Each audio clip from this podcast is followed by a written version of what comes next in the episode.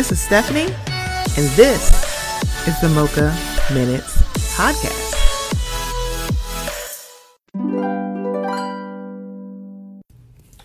Hey guys, before we get into the episode, I just want to let you know about something that's a little new here at the Mocha Minutes podcast. We are now participating in Buy Me a Coffee. So if you haven't heard, buymeacoffee.com is a place where you can show some um, support and some love monetarily to some of your favorite content creators. That includes me. um, so it's in the increments of either a dollar, three dollars, or five dollars, and you can do as many as you would like. Um, so I just wanted to let you guys know would love, love, love some support. So if you would go to buymeacoffee.com backslash mocha minutes, I would greatly appreciate it. It will also be in the show notes. Okay, here we go. They're creepy and they're kooky, mysterious and spooky. They're all together hooky, the Addams family. Their house is a museum when people come to see them. They really are a screaming, the Addams family. Da-da-da-da.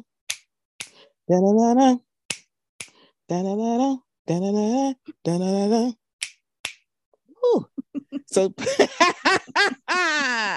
so put a witch's shawl on, a broomstick you can crawl on. We're gonna play a call on the Addams family. They're creepy and they're kooky, mysterious and spooky. They're all together hooky, the Addams family. Da-da-da-da. Da-da-da-da. Da-da-da-da. Da-da-da. Da-da-da-da. Hello and welcome to the Mocha Minutes podcast. This is Stephanie. Thank you for joining me and hopefully snapping along. I'm sorry. I I am showing my big ass age because I remember the black and white show.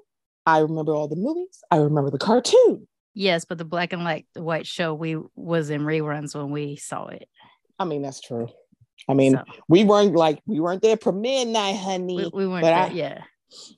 I do remember it, but I really did like the cartoon, by the way. It was kind of cute. I don't think I ever saw it.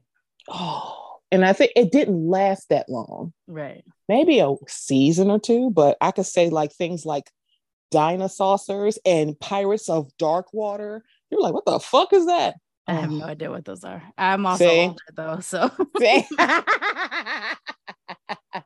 ain't um, you ain't got no Thundercats or uh oh, oh, Thundercats, like it lived and breathed in our house, and also Voltron. and it's so funny because I like the newer Voltron more, and I don't know if it's just because the storytelling was better. I, Oh really? exactly I haven't started watching the new I know it's been out for Oh, a while. I it's- have it's, missed it's it. so good. It's and it's a good binge. I will tell you, it is a very good binge because I watched it live and then went back and binged it. I'm like, I Okay. love this because they definitely switched around all the characters. I So the need to of- watch all that like revamped shit from my childhood. I haven't Yes, started watching any of it. He-Man, watch- She-Ra, all that. So the Kevin Smith He Man, I like. I haven't watched the other He Man. Mm.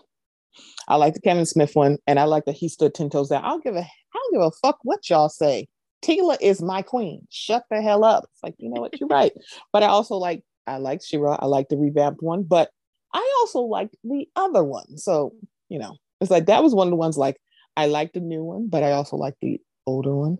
Mm. If that makes sense. hmm So if y'all are not familiar with this, was I'm kidding. Yes, y'all do know who the fuck that is. Better okay? recognize. better recognize this is my militantly mixed blurty bitch okay she's also had a birthday maine i have char maine M E From- T H O D Maine. Maine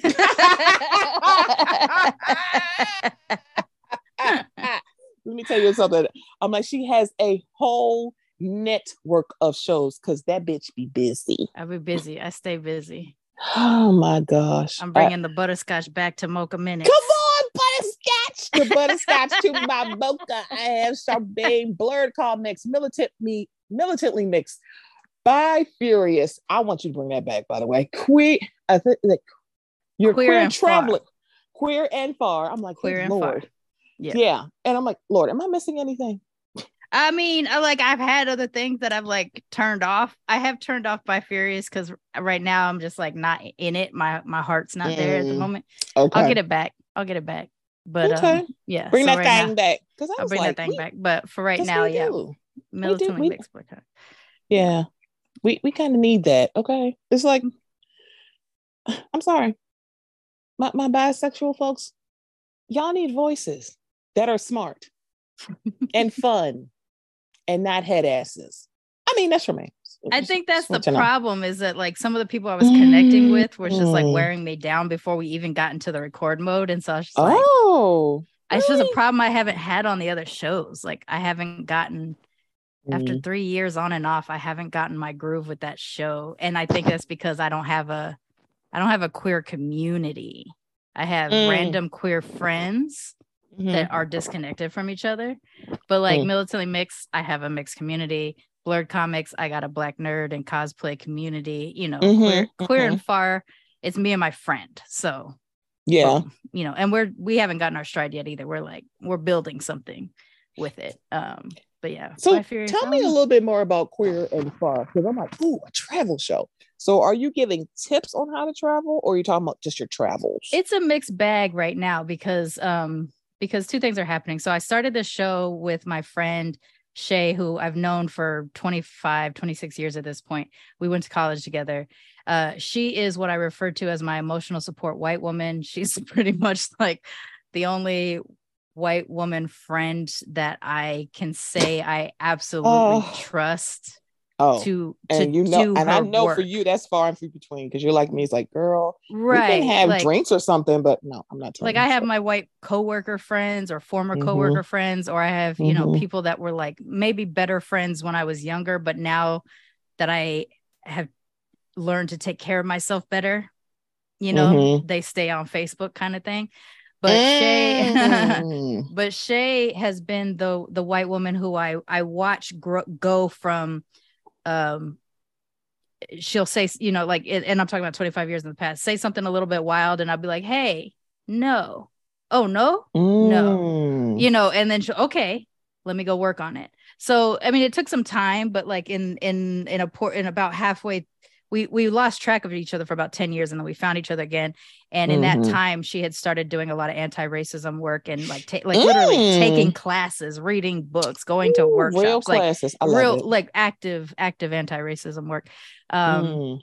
and uh and she you know she would hit me up with things like oh i'm so mad about blah blah blah blah and i got to a point where i'd hit her with like i i can't do that for you like i can't be Mm. the Okay. person that you put things on i need you Mhm. to i need you to do work you can tell me about it after but Yeah. don't hit me while you're upset because you're upset and my upset are two different things you know what i'm saying Correct. and so she would take like early and this is about i don't know 12 years ago 10 years ago and stuff like that and she and she would be like Mm. oh, okay uh, got it noted let me go away so now what she's become is the friend that if she is upset about something she'll hit me Mhm. up and say do you have the spoons to talk about something d- tough you know Not or whatever yeah and so then you know i'll say okay like well give me a hit me with the topic first because that might determine if Mhm. i'm okay right and Right. then after that um is, is like she might say is this an okay time for blurting and then i'll go do Mm. research or is this or you know i've done some research can i bounce some stuff that i've learned off of you just to see if i'm if i'm getting it Mm. like so that's Yeah. where we're at in our friendship over the last like I want Mm. to say about the last four years. That's where it's Okay. been. And so legit, she's like, I can say without feeling bad about any white friends that might still follow me around, you know, to say that like you don't do the work that Shay does. Shay does the work. Mm. Um, and Shay will stay in an uncomfortable situation. Mm. She'll live in it and say, like, yeah, this sucks. I hate that, you know, as a Mm. white person, blah, blah, blah, blah. But guess what? It's not as bad of what I'm feeling and discomfort as what, you know, black and brown people are experiencing out in the world. And so she'll stay in it. And seeing what I've seen in her, she's the only person that I can say as a white person that I, the, um, that oh, specifically a white woman, because I think that's Mm. important to say, Mhm. um, that I, that I feel Specifically. Well, yeah, very specific. So emotional support Mhm. white woman. Uh, she's also one of those people that like have supported me in random ways um, for many years, financial included. Sometimes, like not without me, not with me asking, but legit. Like I'll just get a pa- a hit in my Venmo, and she'll be like, "Thinking of you, want you to have a nice dinner," and it'd be like sixty bucks or something like that, just randomly Oh. she's you know she's uh, because she comes from privilege and she knows that she does and and stuff and so Mhm. sometimes when she gives money she's giving money with like reparations in mind Uh- and I'm, I'm not the only friend that this happens to but like other Mhm. people too um and sometimes she does it in a way of just like she's a fan of the stuff i do she's proud of watching what i've become since Mm. we've known each other when we were 20 um Mhm. that she wants to support it and stuff. And so with this happening over the last couple years, she's been an avid supporter of Militantly Mix, avid supporter of all the other stuff I do. She'll like buy a whole bunch of stickers and then smack them all over the city. You know, like like she's she's out there. She's like street team. You know, uh, she's wearing a militantly mixed T-shirt and she's not mixed. You know, stuff like that. She's she's been out there. You know, doing the work and stuff. Um, and so we get to talking about wanting to move abroad about like five or six years ago, and I was like, I've been wanting to do this my whole life. She's like, I'm actively researching for it. Like she was going to buy basically a Mm. compound of land somewhere and Oh. like just you know put houses on it and be like if anybody needs a place to stay they can come be at this place like that was her dream like five years ago more Mm. anti-racism work more anti-colonization work more decolonization work she's like okay i'm not gonna do that but what i Yeah, am gonna much do like, girl, please do Yeah. not go gentrify some yeah Polynesian So she's like, so island now so what I I'm can gonna like, do girl, like- I don't know you. yeah so now she she still wants to move abroad. I want to move abroad too um, but she wants to be very thoughtful about how she does it. And I, you know me as well because uh, i'm i may be born here in america but i'm not an american until i leave america or and so so like we have very we've had very thoughtful conversations over the last four or five years about like how do we do this and not cause more problems than Mm. you know not bring more problems than we're trying to leave right and Right. in that process because i became a podcaster during that time i told her i was like you know i want to chart now that we're serious about actively trying to do this i want to chart this Mhm. journey through podcast because that's what i do and so she's like Mm. all right i'll pay for your podcast because she's like i believe in this i want to pay for it and i was like oh. I would rather not be the only person. Like you and I are doing this together. You're doing more of the research. I'm doing more of the traveling. Like, why don't we pair up? And then she's like, Yeah, but you're like militantly mixed and you're blurred comic. She's like, you, You're not gonna drag this like pasty ass white girl, you know, with you Mhm. on the on this thing. And I was like, I go, Yeah, I'm not gonna grab some random pasty ass white girl to do Oh, something no. like this with me Mm-mm. but for the person who's literally paying sometimes for my trips or or Mhm. um you know researching for me how do i move with my cats? How do i do that you know da da da da. Like she has this spreadsheet of of all this stuff that we're we're getting what we need to do to prepare ourselves for this move abroad. Like why would i Mm. just regurgitate that stuff? Why wouldn't you be a part of that thing? So the show is a mix between research that's w- that either of us are doing about like what the process is to leave the country and and to do so in a thoughtful decolonized type of way Mhm. that's part of the show another part of the show is because i do travel is to talk about traveling as a mixed queer femme you know so where our focus is um, traveling from mar- being from a marginalized perspective and while she notes that her whiteness is not her marginalization her occasionally her womanness is um, and occasionally her queerness is you know so like Mhm. depending on what spaces she occupies because she can exist similar to me in assumed straightness you know because Mm. people tend to assume straight until otherwise told um we Mhm. both have we're both poly but we both have male primary partners you know stuff like Mhm. that so Mhm. there's ways in which she's not always marginalized in a space but sometimes she is and so that's that's her perspective. And, and but she's also um going in a direction towards a disability that is going to degenerate her over time. So Mm. we're we're focusing on traveling while disabled traveling while black and brown traveling while femme traveling while queer um, solo traveling you know things like that things that would put us in disadvantages in different places. And we're so we're a lot of the travel reviews has to do with you know did i notice that there was wheel- wheelchair accessibility was there um you know was it safe for a queer person to be in there you know can i Mm. wear like sometimes i'll actively just wear like a shirt that announces i'm a queer person just to see Mm. you know what's going to happen when i'm in that space or you know things like that things that'll note me as a queer person or or whatever you know i already know that i can't turn off that i'm a clearly not white person and stuff things like that Mhm. so it's kind of a mix like we haven't i think we'll get into a flow that'll be a little bit more formula over time but for now it's like this week we're talking about my trip to such and such and next week we're talking about is there wheelchair accessibility at you know blah blah blah you know so it, it all kind of depends. We we did an episode on traveling um for a quadriplegic that um Mm. person that was a TikTok uh, content creator and so she was teaching us about things about what to keep your eye out for when Mm. traveling Okay. because I'm traveling as the non-disabled person. I'm Mhm. traveling scoping stuff out for m- when I do travel to that same place with my friend whose um, disability is going to become more physical over time. You know, so Mhm. I don't always know what to look for. I have, but like we're talking to people and we're learning what do what do I look for when I'm scoping something out so that I know it's going to be safe when I bring my friend with me. You know, things like that. Yeah, Um, that is awesome. Because I yeah, think, I think it's going to be meaningful. I hope so. Because I think when you think about that kind of thing, where people are actually like, "Let me do the work," so that you're not surprised when you get here. Because I think Yeah. that's the problem. Because people have like word of mouth about traveling, especially like abroad. You'll hear Right. word of mouth. I'm like, "Oh, I had a great time in this place," and then people are like, "Yeah, it wasn't great for me because I have X." It's like Yeah. well, they're not addressing all the intersections, and it's like you know, disability, um, race, ethnicity, gender, gender identity, Yeah. sexuality, like that stuff intersects. And it's like, yeah, I Yeah. may not look like I'm queer, but I am. And it's like, wait a minute, I have to like do this as if I was someone who was very out and very flamboyant and people Yes. could actually see it. Yeah. Like, what does this look like for you? Because some people And- are like, they're flamboyant. It's like, yeah, but what if that that literally is just how they are? Yeah, because there are people that are kind of flamboyant and they're and they're not a queer person, or or Mm-hmm. in my case, like I I- have some tells, I guess, but I but I'm not a, I'm I'm not waving the rainbow flag all the time because I don't feel comfortable in spaces where there's predominantly white queer people.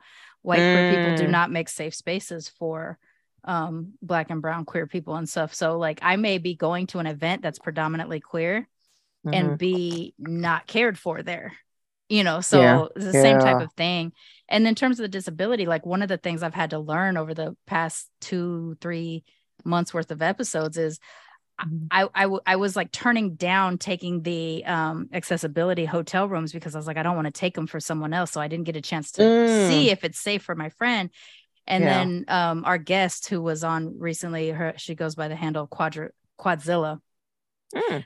Quadzilla said, No, we need you to take that room because you are already going with the intention of of trying to see if this is going to be a safe place to go. You need to be in that Mhm. room and look like, is the actual shower safe to roll into or things like that? Like Mm. she's like, I need you to do that.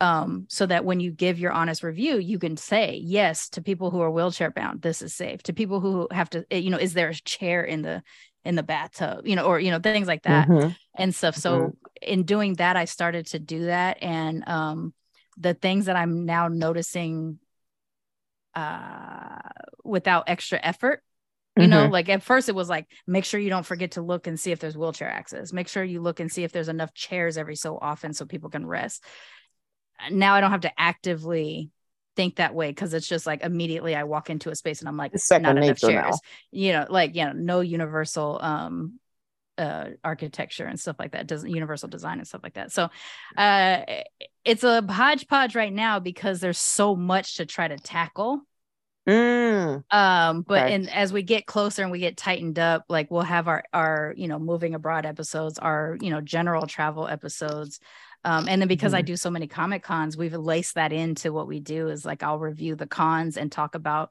whether or not it was safe for black and brown cosplayers. Was it safe for you know queer folks? Was there a space for queer folks that was separate? Was there you know or or separate and safe kind of a thing? Um you know was there disability access? Was there a quiet room for people with anxiety? You know so there's things like that that i'm able to do with the show um because Shay is able to finance it and I'm the one doing like the technical work. And then we both sit there and talk about it. So uh queer and far, because we are two queer femmes who want to go far, far away. Yay! I can't wait. So I'm glad you because I know it's like I think when you because when you have really great ideas for podcasts, so it's kind of like this one it seems so simple but it's not simple because it's a lot of moving parts. Yeah. but the thing about it it will be so beneficial. They're like oh good somebody actually kind of scoped it out so that Yeah. i'm not going crazy. And it's like because i know charmaine. It's not Mhm. going to just be like girl this is just how it was. It's not going to be a Yelp review. It's, it's truly not. And it's and like, like she's it- to like write she's going to take notes. She's going to do I'm research. taking she's going to notes, bring yeah. stuff I'm trying to be really active in like how I take a, a video of a space or something like that. Mhm. Mhm. and I haven't released, excuse me. Sorry. Um, and I haven't released as many videos yet because I still need the time to kind of edit through a lot of those. But like uh, in being Mhm. thoughtful and like from the perspective of my height versus the sp- perspective of a person sitting in a wheelchair, you know, like Okay. different things like that. I have to be actively thinking of. Um, and in the way that I have learned to trust I know that Shay will put her body in front of brown people to separate them from white people that are dangerous.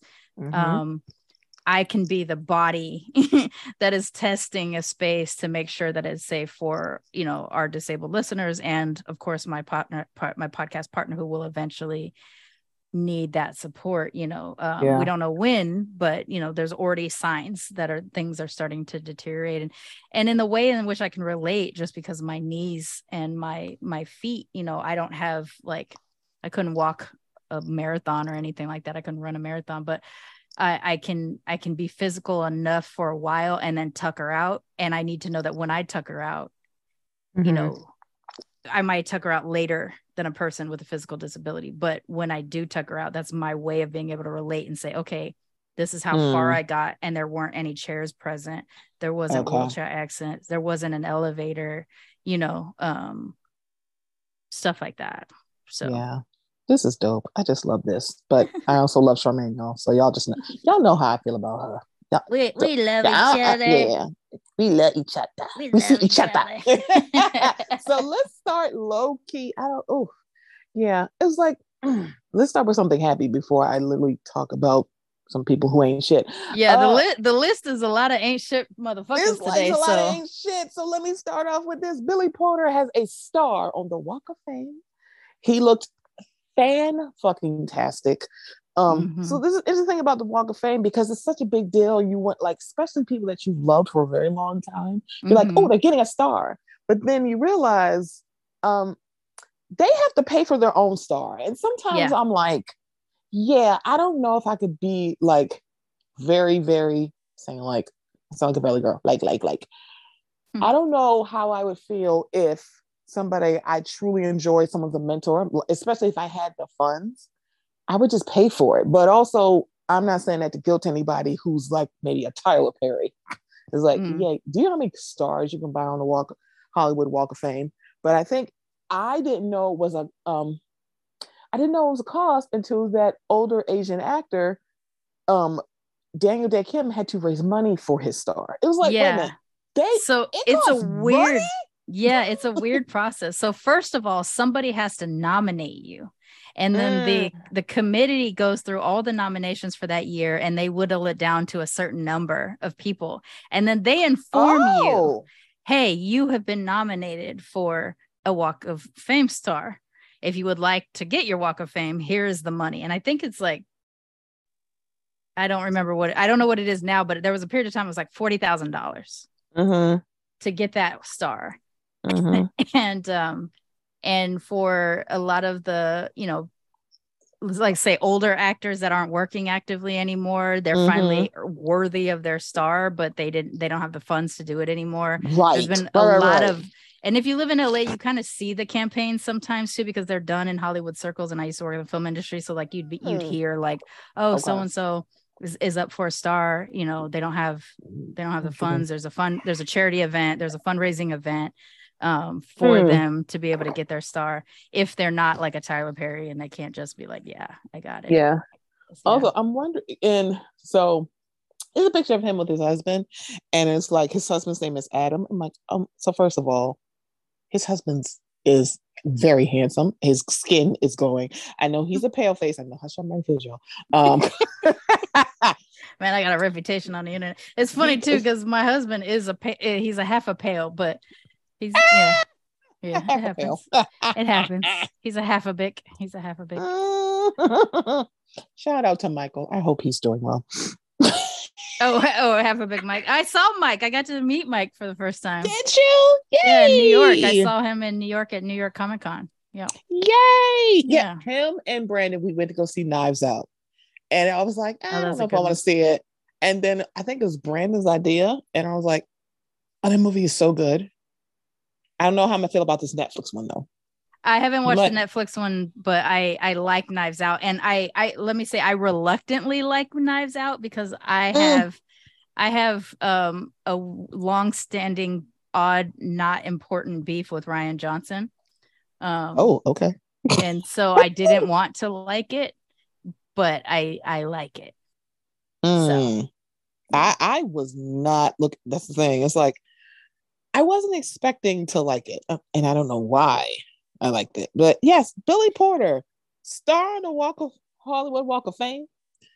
I'm I think very, very proud of it. So. It's important. Like I, I, hate that that's a thing that they have to raise the money for it and blah blah blah blah. Yeah. But given how many years it took for some significant Black and Asian and, and Latin actors to be able to get stars and presence um, on mm-hmm. those things, like I think it's important to fill that walk with as many of us as possible so that you know because uh, I don't know if you've ever been to the Walk of Fame, and for people who have not been to LA, it's not like it is in the movies. It is a trash part of town, and um, and so like you mm. don't want to necessarily walk it, but if you're there and you randomly turn a corner and it's like, oh shit, it's so and so, you know, you you do get excited, you do get happy to see their. That's name. funny because isn't the like the um cost of star? It includes like I guess lifetime maintenance of the star. Yeah. So when you hear about like, do you see the shitty part of town it's in? It's like, yeah, I'm like, y'all would think y'all would like decrease the cost. And I feel like y'all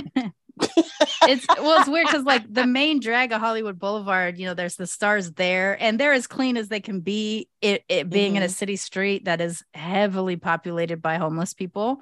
Um, all right and then there's all the, there's all these streets on the opposite like the the parallel sh- or the perpendicular street so you can turn down a corner and there's still you know there's still stars and stuff like that so it's not like one long drag uh, there's the long drag and then there's the perpendicular roads too mm, okay and so you know some areas are the least important areas so like you'll pay more if you're getting on Hollywood Boulevard. You'll pay mm. less if mm. you're getting on one of these other streets. And I don't know if they still do it this way, but they used to kind of group them in like music was kind of like on like Hollywood Walk, you can kind of see them random, area. but sometimes you'll see like one area where you'll see music, music, music, music, music back to back, and there there'll be like old people that you haven't heard of any, you know, before or something like that. So it's a mixed yeah. bag. It's it's not glitz and glamour. It's mm-hmm. it, you know it looks better at night than during the day. I'll say that. Um, mm, okay. But, so when I come to LA, and it's not, a, you know, it's kind of like before. I used to be this person that would say if. It's mm-hmm. it's no longer if for me. It's when. So when mm-hmm. I come to LA, I know I'm going to go to the Walk of Fame. Yeah. And I'm like, and I would just say stay on the Hollywood Boulevard part unless you know you're going to something like if you're going to the Murder Museum and you need to turn down. I think it's on Vine or Highland. Um, mm-hmm. You know, do that. That's fine. But like, there's some random little streets that you know unless you're in a group, don't do that. Mm. Oh, okay.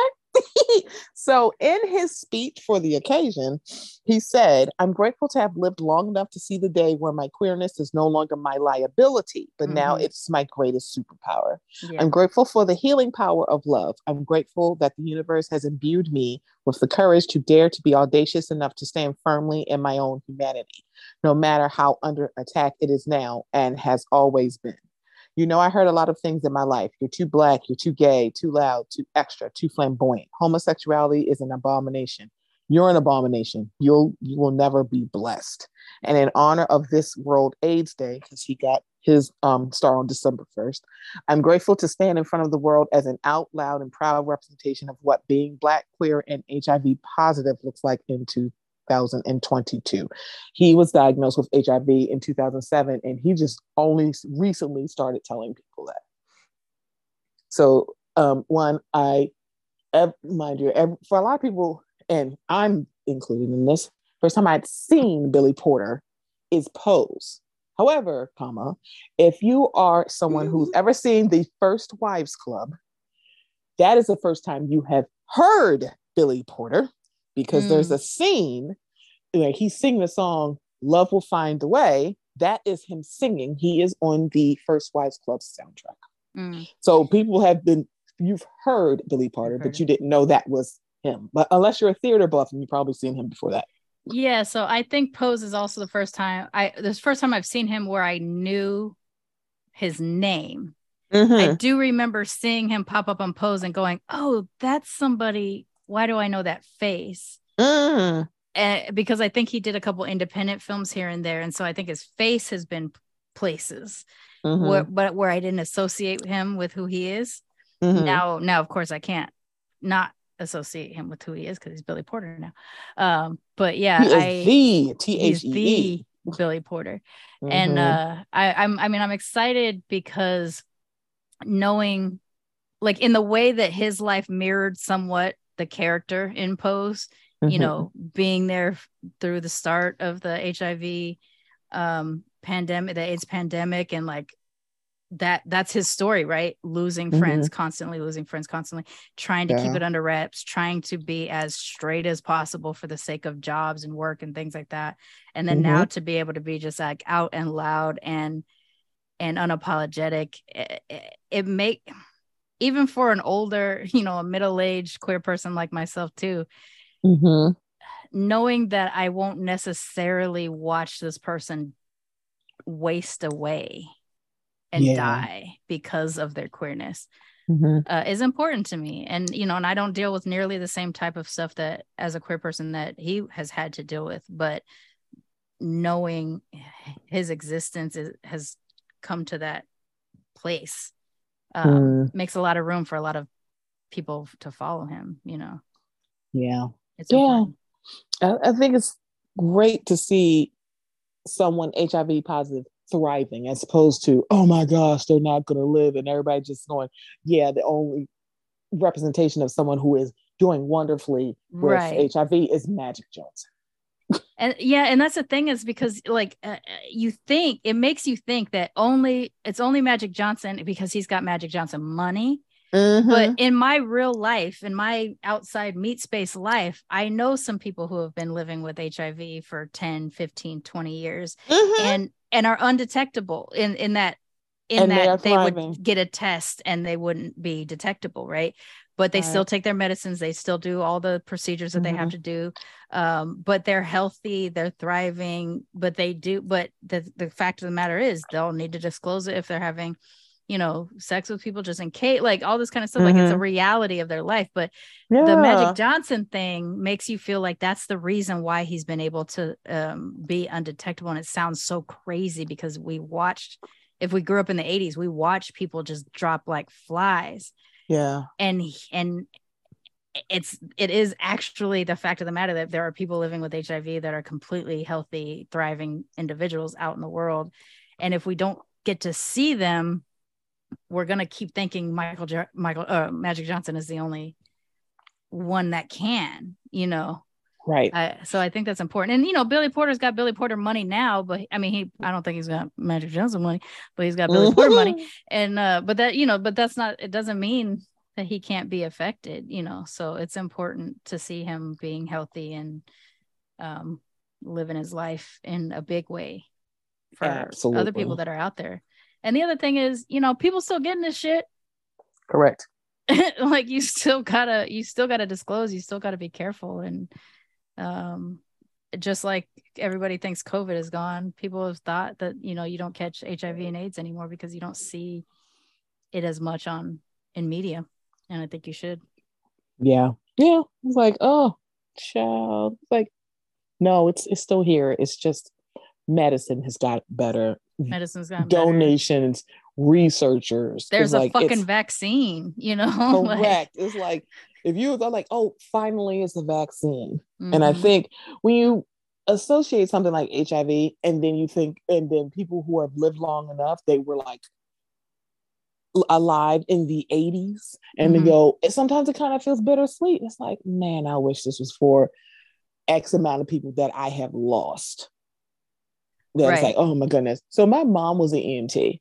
And so in the 80s, she was an EMT. And this is that was part of the reason why she really liked Pose. She's like, Stephanie, that's literally how it was.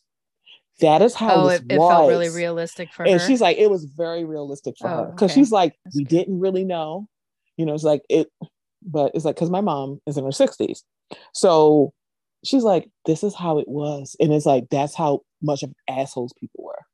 Because people didn't understand. But then it's like you're an EMT. So I think there was a couple of scenes where like you looked at how they treated people in hospitals with HIV. Mhm. Literally wouldn't want to come in their rooms to leave their food on the floor at the door. Yeah, like, so yeah. how are they supposed to get it? Girl, you gotta bring it. And they wouldn't. And she's like, no, that's literally how they acted. Having to like, she's like, you won't get the smell out of your nose of It's having so- to go pick people up. I said, oh. yeah uh, yeah i so we we my mom had a friend that um we we would watch him deteriorate and then somehow he would get better and then he would deteriorate again and get better and stuff like Mm. that and um and for many minutes to, to the point that when it got to be like near 20 years of him living with it we were just like how the fuck is he still alive because he he was always teetering on the brink versus like someone like what magic johnson or billy porter looks like now where they're you know out there thriving and stuff like that he always seemed to Mhm. be on the brink but there were noticeable things that you uh, Uh, it stuck with me so much that even in the way that mm-hmm. I approached my sexuality was always thinking about him, what I saw, how he smelled, how uh, like just what would happen with him just sitting there, you know, like different different experiences. Like it's so stuck in my head that you know like i'm not a ca- i've never been casual about fucking like i i i get that paper before i do anything. Like i'm not gonna meet you and be spontaneous. I'm gonna get that paper. I'm gonna ask you a whole bunch of questions you know? And even as a poly person you know i got my rules and guidelines about how i approach sex sex with the new people um because of it. Mm. i've broken my rule for somebody one time well not Mm. one time for one person. And luckily nothing ha- you know nothing happened and stuff like that. But i um the fear that I lived with while waiting for my tests, you know, after after that, like I nope, I grew up growing up in the age that I grew up in around the queer people that I grew up around. No, no, no, no, no. Mm. Mm-mm. And to not even see it from the medical perspective, but literally just like Mm. sometimes we had to look after him because sometimes he didn't have a place to go, you know. Mm-mm. I would never, never put people Ever. out like that. Like the way people, I mean, you could, people, you can't be surprised because you saw how people treated COVID, you know. Right. And that's the thing for her, it's like when it started the pandemic, she's like, this reminds me of that. Mm, because that's mm. how people it's just like it was just like people just dying it's like you it's like you may talk to someone who's like oh yeah i've lost and i had a friend of mine tell me like 30 something people that he lost from covid in Really? one year that he just knew wasn't all family just people that he just knew. People. like, yeah. that's a lot of people when you think about it in a span of a year Yeah. it's like that is just yeah anybody who's like able to like basically who lived through like the AIDS epidemic. I mean, hell, go back further. It's kind of like you live through these kind of things, and it's like, oh, this is like you don't want history repeating yourself about like, have we learned nothing? And it's like, God I know we have so many models. right. It's like, have we not learned anything? I'm like, I, modeled this so many times. girl. yeah, I can't. See, y'all gonna make me go down this pepperoni pizza hill. But okay. Next I mean, story. yes. Next oh, story yes. low-key. I remember Huh. that one. Okay, no, I know, I know that I always throw you off of your list and you never make it through your list with me. So I'm gonna shut up. I'ma so shut up. It's like we we I sound like Zach Levi. Uh Zach Levi. I like I know this man. Very tangential. I feel like for him, it's like if I asked to be, him to be on the show, it'd be like we have 45 minutes. We'd be here for three hours because we want to talk. Yeah. Um, so next in low key, this is not low key because it's like it's more mid tie, but for right now, um, a 82 year old Alabama grandmother says she was told not to cry as they arre- after they arrested her for not paying her trash bill.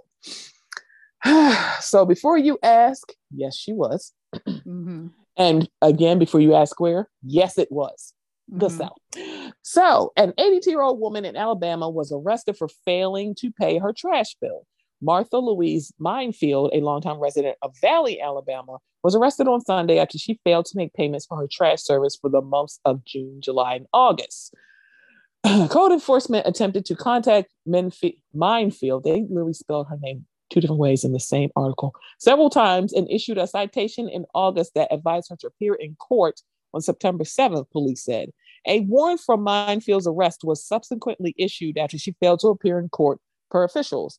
Menefield, however, told local news outlet CBS 42 that she was surprised when police officers came to her home on Sunday to arrest her. The singer told the outlet that she had never received any notice to appear in court and that she thought the bill, I'm going to say the amount at the end, had already been paid because her trash pickup was never suspended. I was upset because I didn't know why they would come and arrest me. Menefield told CBS 42 that she asked the officers, How would you feel if they came and arrested your grandmama? After she, and I know she said grandmama just like that, after she he placed handcuffs on her and told her not to cry. I'm just happy my grandkids weren't here to see that. They that would have upset them. I was so ashamed and it's been bothering me. In the press release, Police Chief Reynolds defended the arrest by saying Menefield was treated with respect. While our officers can use their discretionary judgment on certain matters, the enforcement of an arrest warrant issued by the court and signed by a magistrate is not one of them, Reynolds said in the statement. Miss Menefield was treated respectfully by our officers in the performance of their duties and was released on a bond as prescribed by the violation. Menefield was released on bond after spending a short amount of time being processed at Valley Police Department, according to the police statement. I was in a little cage like thing at the police station. I said, Y'all put me in this cage. Y'all ought to be ashamed of yourself. Now, the reason why I said the, I'm going to hold the amount to the end, because you're listening to it, like, oh my God. I'm like, they will arrest you if you don't come and pay for your trash pickup. Her bill for three months was $77.80. Seven, seven. Not and the amount it's going to cost her because of the arrest and because you know posting Mhm. bond and all that other kind of shit $77. Now, you know, we just, you know, it's after election day and we talk about laws. And I have been on this little soapbox and when it comes to laws and how I'm like, do realize that when it comes to laws for black and brown areas, they will literally say, I have to enforce it. They will find laws to throw Mhm. our asses in jail. This Mhm. woman is 82 years old. You issued an arrest warrant for $77. I was like, bitch, I will cash app her $77. You know what I'm right saying? Like, it, there's so many other ways like if you were willing to send the police out which has a cost hours you know hourly wages all this other kind of stuff. You could have actually just sent like m- maybe she couldn't get a hold like maybe she didn't see the mail maybe the mail got missing whatever. You could have sent you could have actually just sent out a representative you could do this all over the south. Send out a representative to the old people who probably don't use the internet and just be like hey i'm not sure if you're aware that your bill is fucking due past due are you able to make payment can we set you up on a payment plan like something that you could go to their door even to do eh, that would cost less and get the job done than it's going to cost taxpayers and her for So them to send somebody out up to arrest court. her I'm like, you're, co- you're you're telling her to come to court for 70. Bitch, I will give her $77. And she was just like, I didn't know it was an issue because y'all didn't suspend my service. Because for a lot of people, she may have be of that age that, oh shit, this is a problem because my service stopped. Got I guess I need to right. pay this. Y'all Yeah. didn't do that. So it's like, girl. Also, it's $77. There has got to be a dollar amount. But like again, the 77 is not going to break the the trash company like it really just There came off like by principle. And before, like, because as soon as I heard this story, I'm like, because I saw I saw it on, you know, microwave news media, aka Twitter. And the first time I saw it, I went, I know for a fact this woman is black. I already know. You Yeah. don't even have to tell me. And as soon as I found it, I'm like, yep, that's what I thought. it's like, yeah, sometimes I'm like, prove me wrong, bitch. Prove me wrong. And usually I'm not proven wrong. That's some Yeah. BS. I was like, girl, she's eight. What do you think she's gonna do? Leave town? It's like, uh, what do you think she's gonna do? Run out on you? Girl, shut up. Mm. So I have not seen any money updates. is made up as far like Like, the older I, the older I get, the older the more I think like we made all this shit up up. We, We could have been chilling. Currency. in the savannah somewhere. Like We, we, could have been just bartering. been chilling. You, we could have been, coulda on a bartering bartering. system. Not But we make, make like, this shit up and then punish money. people. Yes, I can't It's fucking like, stand come it. on. It's like we just made this completely up. We made it up. It doesn't. It's not a real thing. It's not. And it's just this is just awful. Um now we're sliding into mid key. Again, something else awful. So Danny Masterson, for everybody who doesn't remember, he was on that 70s show. They're coming out with that 90s show. I'm on the fence about that. I'm on the Isn't it weird? It's kind of like, Because eh, I'm like, the the trailer didn't move me, you know? no, it, that didn't work. But also, when you think about it, like that 70s show started in the 90s, Mm-hmm. and you're thinking of the 70s, even though I was born in the 70s, you're thinking of the 70s as a long time ago. So and it to, really is not. and the tw- and like it was only 20 years back. So at the time, but that 90s show, like that was only 20 years ago, also to get to the end of it. That like it's Yeah. weird. It's, It's weird. like, yeah, like I'm on the fence about that. In full disclosure, I'm on the fence about the Super Mario Brothers movie. I'm like, I'm on the fence I'm it involves about that. My, right, it's like it's involving the fourth best white Chris in Hollywood. the fourth um, best. He's Oh, number I four. snorted. I He's in the top four, and he is damn near four. Okay, he's the four. Yeah, I can't Um, but I will say, oh he's, he's, he's just troublesome. But I'm not on the fence about the new Guardians of the Galaxy movie. It looks kind of good. And Yeah. also, can't believe I'm saying this, the Transformers movie too. I was like, you "God know what I'm saying? Because like, like, I was such a big Transformers fan as a kid that I have been excited that this was existing the whole time, even though it's Michael Bay and even though Mark Wahl- Wahlberg was in one of them and even though Shia LaBeouf was in them. Like Hello. I get disappointed every time, but I'm always excited to see the actual Transformers themselves. But this fucking trailer bringing oh me the God. bringing me the fucking Beast Wars, bringing me like said, I'm so oh, excited. I am so fucking excited. Time. I'm like, fuck you, Transformers, because they I don't think they've had a bad trailer. Bad movies, yes. Bad trailers, The- no. The trailers have always been great, but this it's trailer has got me so trailers. fucking hyped. like, we're getting a new transfer. How did I not know this? I'm like, I'm about to call Brandon. How fuck? How the fuck did you not tell me that we're getting a new Transformers movie? I'm like, um, I'm so here for this. Super Mario. Yeah. Did you hear the clip of him saying "Let's Let's go"? Like his "Let's go." Have you heard uh, that? Oh, I heard that, and I was like, bye. Uh, sidebar: These Sonic the Hedgehog movies are not terrible. I kind of like them. They're all right. Idris Elba is my sexy British. He is my British crumpet. I love this man. I am when I tell you, I'm like, y'all making Knuckles British is super odd to me. it's like I, but we don't have. Well, I mean, we don't have no voices for them, so I guess it's fine. but right. It doesn't kinda- literally doesn't matter. like, I shouldn't be upset because it's not like Sonic fucking talks in the damn. yeah, we game. didn't, ha- we didn't have any frame of reference, so it's legit. No, it's not like- a problem. Okay, it's like, and the thing about this, I kind of like the movies. I don't know what it is. I don't know what it was about. It's like, look, video game movies are like, eh, I guess I, mean, I don't know. I, don't, I don't know. Um, no, I like I liked Knuckles. Knuckles made me excited. I was like, um, I was like, I want to. I'm gonna say nope. I can't say nothing nasty. I can't say nothing nasty today. Why can't you say Oh. nothing nasty? Did you take it off for, like for the month or something? No, I did. See, let me tell y'all. You give it up for Let me Lent. tell y'all something. I, there's, I bet you said for Lent. She's such an ass. Okay, so let me tell y'all something. When literally this person that I'm recording with is the only person that can call me thirsty, and I know for a fact she does not mean it in a negative go, I completely do like, it with "No, love. It's my No, favorite like, thing. No, say that nasty shit, bitch. Say the shit. Right? Say That's what I fuck. paid the t- uh, ticket price for. oh, so- um, yeah, because I'm sitting here like Idris Elba. I swear, I would, I would literally, what I would sit on his face at least four times a day. He- I'm sorry, are you do done no on your Zoom call? Okay, great. Let me sit back down. Also, your um your your nemesis, your Chris nemesis. Um, there's a picture going around of him, nice coif, salt and pepper beard. It looks like he was at a comic con.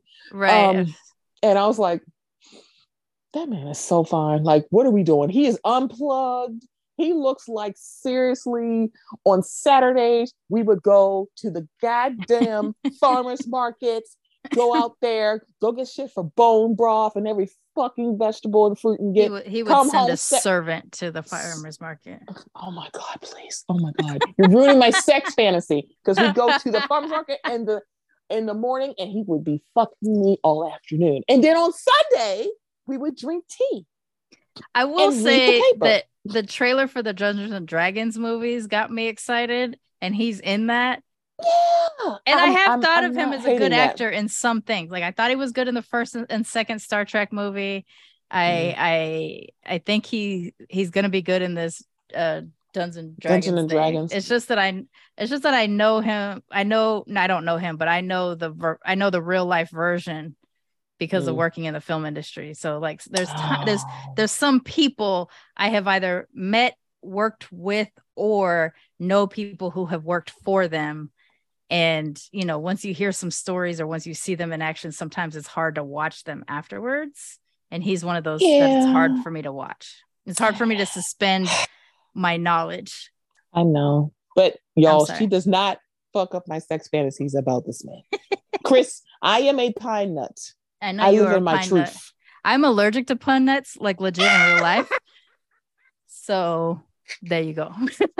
that is so funny. You know what? There is yeah. Um, short and dirty version of this because I'm skipping him because fuck him.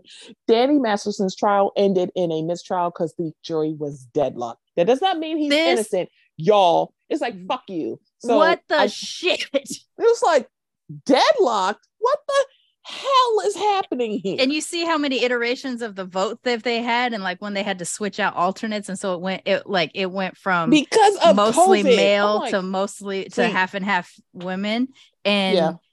like the the breakdowns mhm. for each vote bro it's like just say that somebody from that thing that's alleging that they are a religion but not really because it's about worshiping alien bones. Um Alien. just say that they called and said if you don't do this we're going to blow up your house.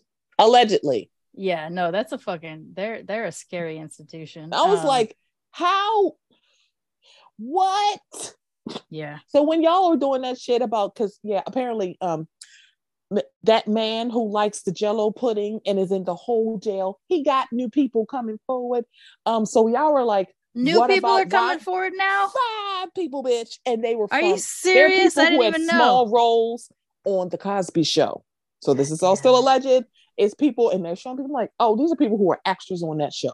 One woman said she woke up, allegedly woke up, and he was on top of her. And I say, girl, what? So when y'all were doing that, what about Harvey Weinstein? Baby, the person you should be talking about it. What about Danny Masterson? Because yeah then I'd be like, well, okay, because yeah, what the fuck deadlock? Like, fuck him. Um. So next person, let me and let me.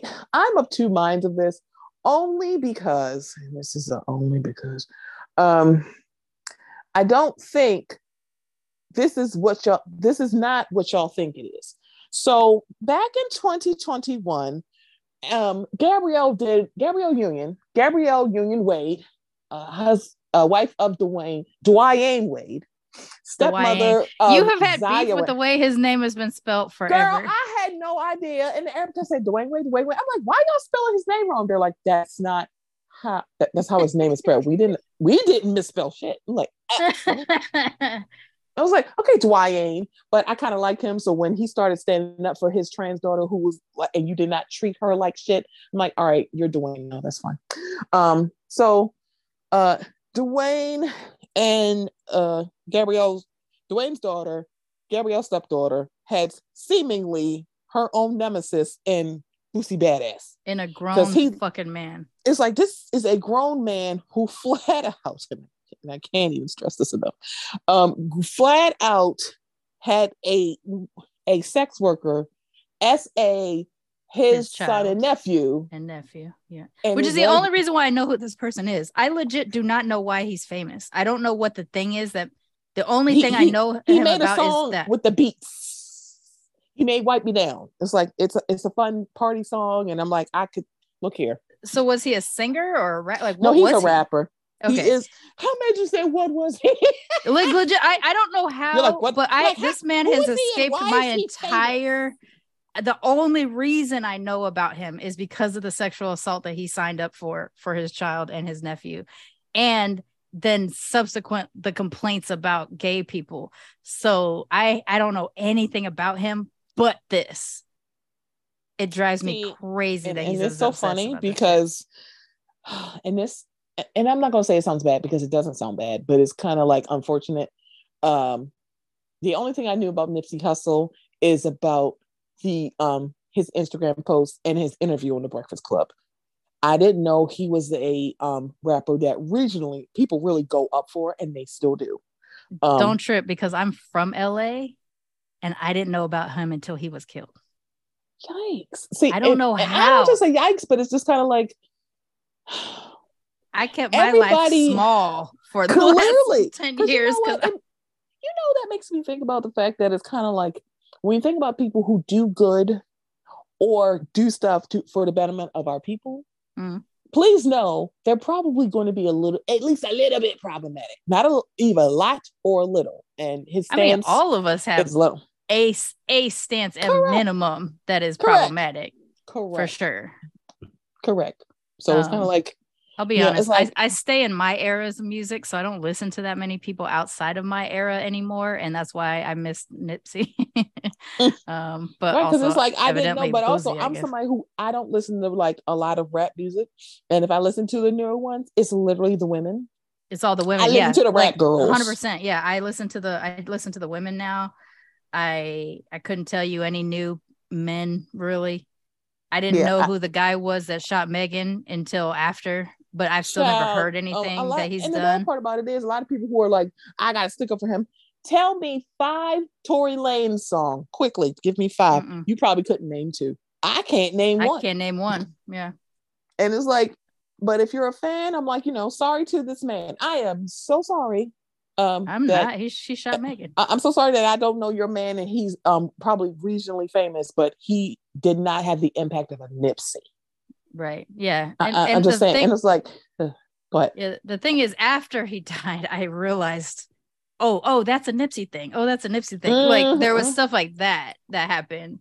Like people um, have like the marathon flag in their bio, like the marathon continues. Yeah, yeah, stuff like, like, that. Like I didn't I, realize. I don't get the reference because I don't listen to the hippity hops, but I also the hippity hops. and- is funny. it's I listen. like, I'll be honest. In terms of new music, where rap is Mhm. concerned, I listen to Japanese rap and French rap. So I don't know what to tell y'all. "Mm, I pro- you know what French rap probably is sexy as hell. It can be. It can be. Okay, so the a old uh interview clip, and it was on TikTok. TikTok is the place that will unearth things from like five years ago. Like, Yeah, girl, where the hell you been? Seriously, where the hell have you been? um, so I think uh Gabrielle was asked about, you know, the whole thing, because literally I feel like Boosie is like the North remembers. Fuck y'all, I'ma keep talking about this because it's my business. I'm like, girl, it it truly He is was not. the one that got booted off of Instagram and kept asking for um he wanted Mark Zuckerberg. Mark Zuckerberg. Zuckerberger. Zuckerberger. Um, That's but- right. That's but him. Sir, okay. you're asking yeah, yeah. for women to literally show their pussy on Instagram. Mhm. Instagram, not only fans, not like your own like little place of worship. Not behind literally, a paywall. not behind a paywall. You are literally asking people to do this on Instagram. And I'm like, sir, don't you don't you have a home? Aren't you a rapper? Can't you go get some pussy? Like, I don't understand. it's like, um, can, can you leave us alone, please? And I mean this, please go to hell. So she did an interview in 2021, and the clip has come out saying you're a little too invested in, you know, dick, which okay, girl. So because she was on Yeah. she was speaking with Jemele Hill, and I'm sitting here like, y'all, I, I get it. Um, I get it. It's like the way she said it. Um, he's so preoccupied. It's almost like thou of too much, little boost. you got a lot of dick on your mind. Let's throw that out there. Um, and I and I do I it- get it, but I hate this movie. right, because when she said it's like Zaya Little Next Little Nas X lived in his head rent free. Sir, is there something you want to go ahead and tell us? This is a safe space. We can be your sanctuary. I just It's disappointing because it's still it's still saying to the world at large that there is something off about being gay. And that's why it can be so funny. It's the same. It happens in politics a lot too, where like you know Lindsey Graham talks too hard about you know being anti-gay, and he's got that little effeminacy going on, so he must be gay. Like, yeah, he might be, but that's Yeah. not that's not for us to be. yeah, it's really and it's not the reason not. That they need to That's be out there talking about it so much you know like i mean i guess you could make an argument that everybody does a version of this like i mean you hear how often i talk about not being interested in the pale faces and yet i'm a i'm a half of one technically i just didn't i just didn't grow up with any of them so i don't know that Mhm. you know i don't Mhm. know i don't have that existence so like you can make an argument that like anything that bothers you about yourself is the thing you talk about like that is i get i get it you get it. I don't like the move, especially when it comes to gay people, because it's still saying that there's something wrong about being queer. And it's still it's a joke, it's still a joke. Yeah. You Or know. it's like, like, oh, it's like you're doing this because you are. I'm like, or he could be just a hateful asshole. So because you know he, could just be you hateful asshole. know he responded. So Yeah. he has asked Union to leave him alone. He did in a lengthy Twitter rant. How dare you challenge a ghetto hero's manhood? You wrong, SMH. I Did don't have time for girl. I, I don't know who what ghetto man's what ghetto hero. What ghetto? himself a ghetto hero? I want to know what ghetto he's talking about, right? You wrong, SMH. I don't have time for this. I'm trying to have peace in my life and stay alive. Um, he then also um, went on to allege that Union's husband, Dwyane, I'm sorry, I'm going to call him Dwyane, but I like him, loves Dick, adding, Hope you don't think black couples look at y'all like a power couple. They don't. Go bang him with that dildo and wait on a script, you little white girl. This is why I'm like, yeah, fuck him for that. You know what? I, it's like, girl, two wrongs don't make it right. And I'm just saying, like, who's worse, him? And I'm kind of like, you go. At first, it's like, how dare you? It's like, uh, First of all, If Gabrielle straps up Dwyane, who the fuck cares? also that but- don't make him gay. But also, I I wouldn't mind. But okay. who the fuck cares? If that's Oh what my people God. do in their have a bedroom, pegging list? Because I have. I you know it's weird because I don't and I do. Mm. You know, like it's not like a it's not a thing for me. Like oh pegging, Yeah. pegging, pegging, or whatever. That yeah, being it's said- not like you just go, but uh, it's like you ever seen a man? There's like an Pine energy not on my pegging list, associated that way. I'm down for, and it's weird Mm-mm. because between your show and Old Man Wade show, I'm on record about being pro pegging in a way that I don't I didn't realize about that in my real life. You know, Mm. it's just like I said something and I'm like, oh, I do kind of think that. So it's not like you it's a would thing. think if it's like your size, you're just everybody. I'm like, no team, no shade. Oh, like this is completely honest. I would love to peg Jason Momoa. One, because I would want to pay in his hair. He seems two, gully though. He seems like he'd he- be gully for it. I'm just saying, he like Here's the I would like to be with somebody who's like beautiful and also seem like I'm sorry, I would want to peg someone with long hair. That's how I feel. I see. I see. I see. Okay. In my case, my whole deal is like I like people who are enthusiastic about healthy consensual sex Mhm. Mhm. being wild. Like e- they like they can be as wild as they want to be or as tame as they want to be, but everybody's Mhm. on board for it.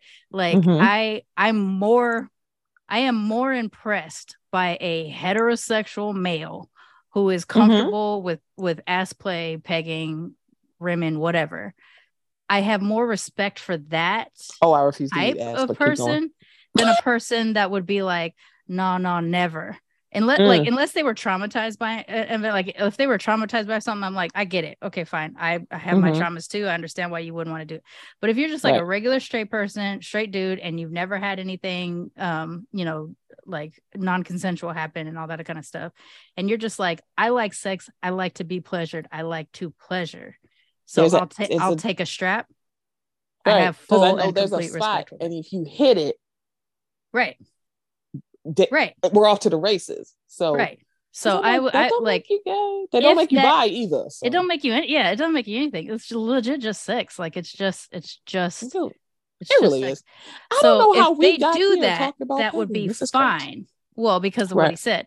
Um, Yeah. if they did that, it would be fine. As as no, it would be no to me, it would be no shade to Dwyane. It would be just like Correct. that's a dope ass couple, and I'm already Mhm. I'm already on board for them, right? Like they're they're hella cute together. Mhm. They got the whole thing with um the sassy little baby girl who who don't seem to have any time for Gabriella. She's hilarious. Child, And Shady the- Baby is becoming a shady little girl, and she's so cute. She's so funny. And it's And like then- every time I see Zaya, I'm just like, this is what she was supposed to be. And you just go like, this is what she's supposed to be. And like people are being so weird about her. And, And it's like how, every how can you look I at a father supporting their child and you're actual like that makes love. you soft. it's like this is how I know y'all think your kids are property. And y'all Yeah. don't know what unconditional love is. It's like, would this be his choice? No. Why but it's it- not his life. It's not his choice. The only thing that she asked him to do is literally don't get in my way. And instead of just not just not not getting in her way, he's like, "No, I'm going to help I'm you. gonna cheerlead. Yeah, like I'm going to cheer you. I'm going to give you what you need." And I knew, and for me, I noticed how quiet the mother was. I'm Like, because she's not on board with this. well, and yeah, sure enough, saw yeah, never not. came out. Yeah. I'm like, I kind of knew that already because you had been so quiet. I'd been wondering that. I was like, what's up with the mother? Like, and then I just kind of Right, 'cause I was like, she's probably quiet because, and there, I think people were trying to say it's because of custody. I'm like, that don't mean anything because there's a lot of like single fathers who do not have, they're not the custodial parent and they still in their kids' lives. So that's you know what I'm saying? Yeah. It's like, no, no, no, she's not on board with this. She's not on board this with it. is how I can tell. And But, at yeah. least, at least they have the privilege in their financial situation to take Mhm. care of what they, you know, what needs to be done to keep her safe. You know, um, it's unfortunate, whatever is the deal with the mother and all that other kind of stuff or whatever. But all I'm Because you would think you would want it- both of your parents there, yeah, especially when they're both physically here. when they're supposed yeah right And and, for like- me all i see is a family that is in support of a child and it doesn't matter to me that that mother is not her biological mother but she is her mother you know she's- right to she's just being be in her corner and I, it's like i don't think she's like pro Zyway just because she's married to dwyane. I feel like that's just how she would be. Yeah. Because in some ways gabrielle union has grown the fuck up because literally everybody heard the whispers about gabrielle union. Is was she like spicy talking to jemele hill? Yeah. It's like is it problematic her statement? Yeah. It's towards boosie. I'll allow it next case you know it's Like, it I'm is not kind of that like it is kind of that it's who I- it is. I'm like, they're like, why are you just going to be okay? I'm like, because this person literally has been talking cash money shit. When Dwyane Dwyane Wade looked like he will punch a bitch in his face. I feel like That's the other part, right? Like- in person, he will beat this man's ass. He's on site, and I don't blame him. It's like you mean to tell me if somebody's cost cat talking cash money shit can't keep his fucking your fu- my fucking kid out his mouth, and I Yeah. see his ass. Oh baby, we gonna Also, tussle. you're Come a grown man here. what are you doing spending any amount of time talking about Sir, another man's child 40. Please go to this like imaginary ghetto where you're the hero and put your cape on and yeah go there. be a hero and leave and this leave ghetto this child like, the fuck what, alone yeah what ghetto are you the what it's so I'm ridiculous sorry is it does ghetto mean something different maybe People maybe be it's, famous so maybe it's black slang. I'm black. Maybe it's black slang that i don't know what it is. Maybe it means something else. Maybe ghetto Mhm. um maybe ghetto means house. In my house i'm a hero. I mean i feel like you should be. Yeah i don't i don't know where he's from or anything like that. I don't know if if like he reps a set Maybe or some shit. Like i don't know any of that Girl, kind of we- stuff where that person is concerned. It's like, girl, it's like wherever you go, just go there. It's like, is it problematic? Yes, I'll allow it. Next case. yeah Now let's hit high key. Okay. So Wednesday, today actually is not Wednesday, y'all. Um, but uh the show Wednesday. I heard rumblings of it. I did not watch like the Sabrina show. I should go watch it now because it's available and I i didn't watch watched some of it but i couldn't get i couldn't get into the whole thing Okay, so because I, heard didn't mixed things watching. about when um about Cl- I'm saying Clarissa. Now I kind of want to Clarissa explains it all reboot. But the um Sabrina is like people who liked it loved it, but then I didn't hear. I don't know. Maybe it was just the way I was listening to it. So Wednesday, I was like, oh, okay. So for Thanksgiving, because that's the day I think it came out like the Wednesday before. It came out the oh, Wednesday before Thanksgiving. Yeah. So I was like, oh, okay. So it's kind of like I was cooking. You know, Thanksgiving's my cooking Super Bowl. I actually like to cook, and I actually got to cook at my mom's house. So it was on. I turned it on. I'm like, this show is fucking good. Like I can't believe this because I was like, when you thought about like, how y'all gonna do a show just about Wednesdays? Like she's part of the Addams family, and now it's kind of like I didn't kind of really notice that they weren't really there. But As as, As a a character, whole. she's the one that could stand on her own. I think That's very true because it's like Pugsley is like, girl, I guess. Um, Yeah. Uncle Fester, yeah. Fester. You like- could have Fester adventures, but not necessarily like, with I- like Fred Armisen. carry. Yeah, him. mm. His Uh, Fester was very is a very interesting casting choice. And I, I like their f- relationship, but I he's not he, but. he's not the guy I would have chosen necessarily. Yeah, it's no, he's no Christopher Lloyd. Lloyd, right? He's not as bad a casting choice as uh Catherine Zeta Jones, but um but That's a- uh, The casting is very as the Addams family. Like, I mean, thing is like it's just a hand, so it's like, Yeah. girl, what the hell? Uh, yeah. but it's kind of like the choices of even Gomez. I know a lot of people looking at it like eh, I'm like everybody's not fine ass Raul Julia, okay? Um, but also I feel like yeah, like if you're gonna try to compete with Raul Julia fit. and Angela Anjelica Huston, yeah, no, you're gonna, not, happen. win. It- it's not gonna happen. I actually like Luis Guzman as I Gomez. too. I thought it was like because one is like, guys, uh, uh, Gomez is not like he is. Raul Julia is Raul Julia. God damn it! yeah. It's like Gomez is not so this tall, suave, sexy man. It's like No. he's not. He's So always like- shorter than than Morticia and stuff like that. Like he doesn't need to be. He's a short king. He's a short king. Correct. He is. Um, So it's The thing like, we need to care about sense. is does he love his wife passionately? That like that's the only thing we need to see. and it's yeah. kind of like it did come off like I would literally bleed myself for you. Yeah. I'm like, girl, what the hell is this? I like them. Catherine is a very interesting. Um, she was a very interesting casting for me, only because I feel like in this it seemed very much Brown Latinidad, and then there's Catherine Zeta-Jones. And to be and, and, like I I know that everybody thinks she's a Latina. She is Welsh people. She is a full ass Welsh white white woman. She is She's from not a Wales. white Spaniard. Okay. She's not. Yeah, she's not a. She's not a white Antonio Spaniard. She's not a Latin, a Latina. She is from Wales, and Wales is attached to England, the island. That they are white people. She That- just that's what I'm saying because it's like you look at Luis, you look at Jenna Ortega, and you're kind of like, and fuck did Catherine Pugsley. I don't know what And Pugsley is, but he's brown too. and Pugsley, and there's Fred Armisen, which it still kind of flows in the same vein. Yeah, Fre- like Fred like, Armisen is Venezuelan. correct. So Yeah. it's kind of like I feel like this should have been more brown Latinidad, but it kind of Like, were they just looking for a a woman, ta- a woman with black just hair tall that's woman? Taller like, than Gomez?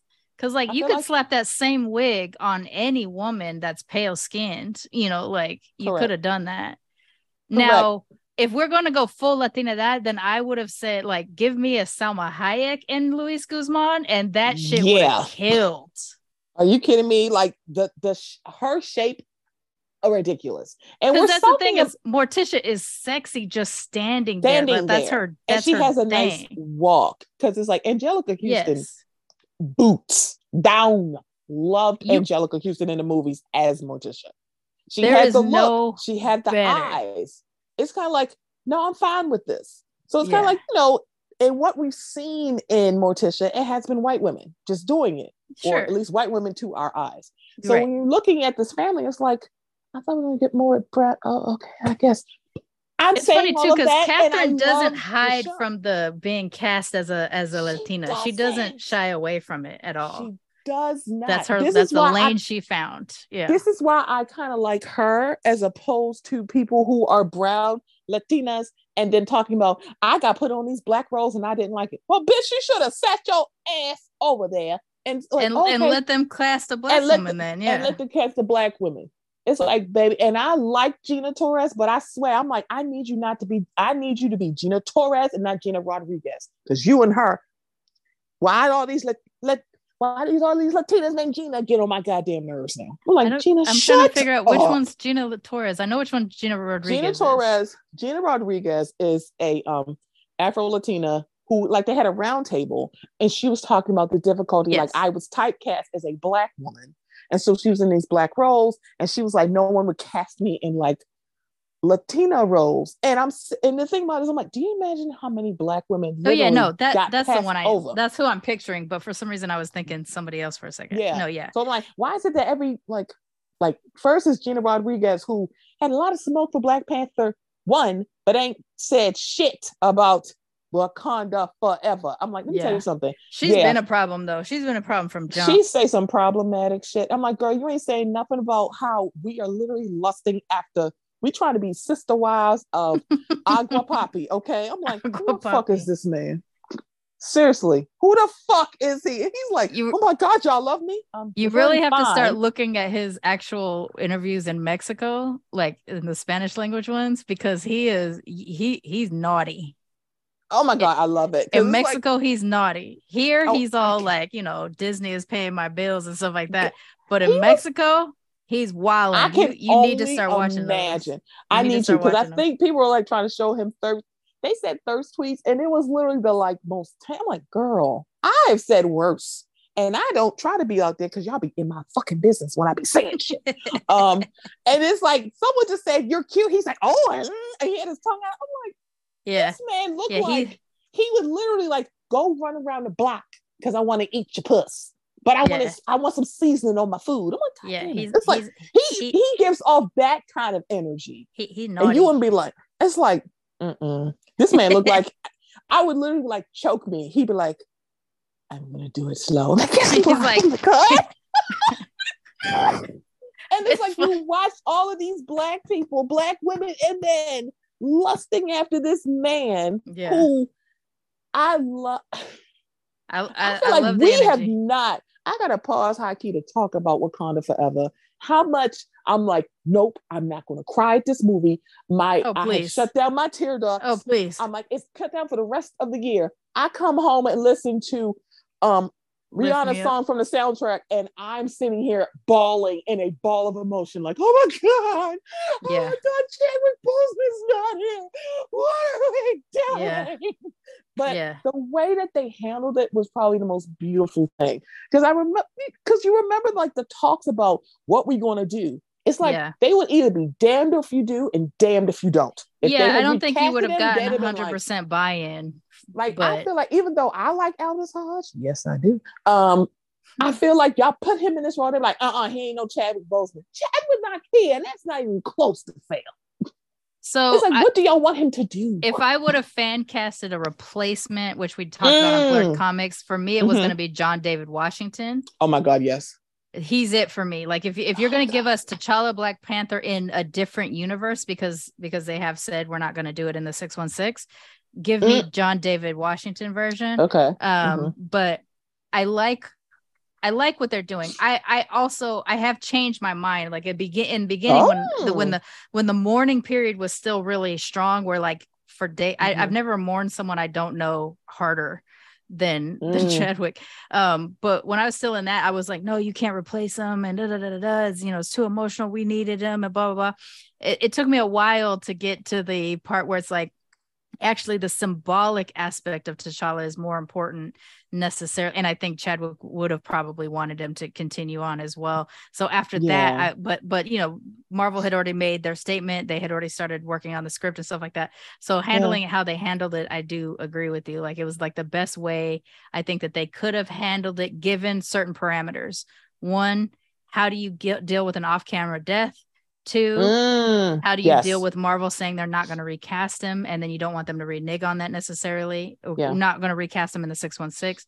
And then three, you need, I think it was way more impactful and beautiful to allow us to watch all of those actors grieve on camera, Yeah. even though they're grieving in their character roles. Like, I think we needed to see yeah. them mourn too, you know? Yeah. the way like we were feeling, the way they were feeling. Um, yeah. given those parameters, I think they did exactly it was the a best thing that they could have done.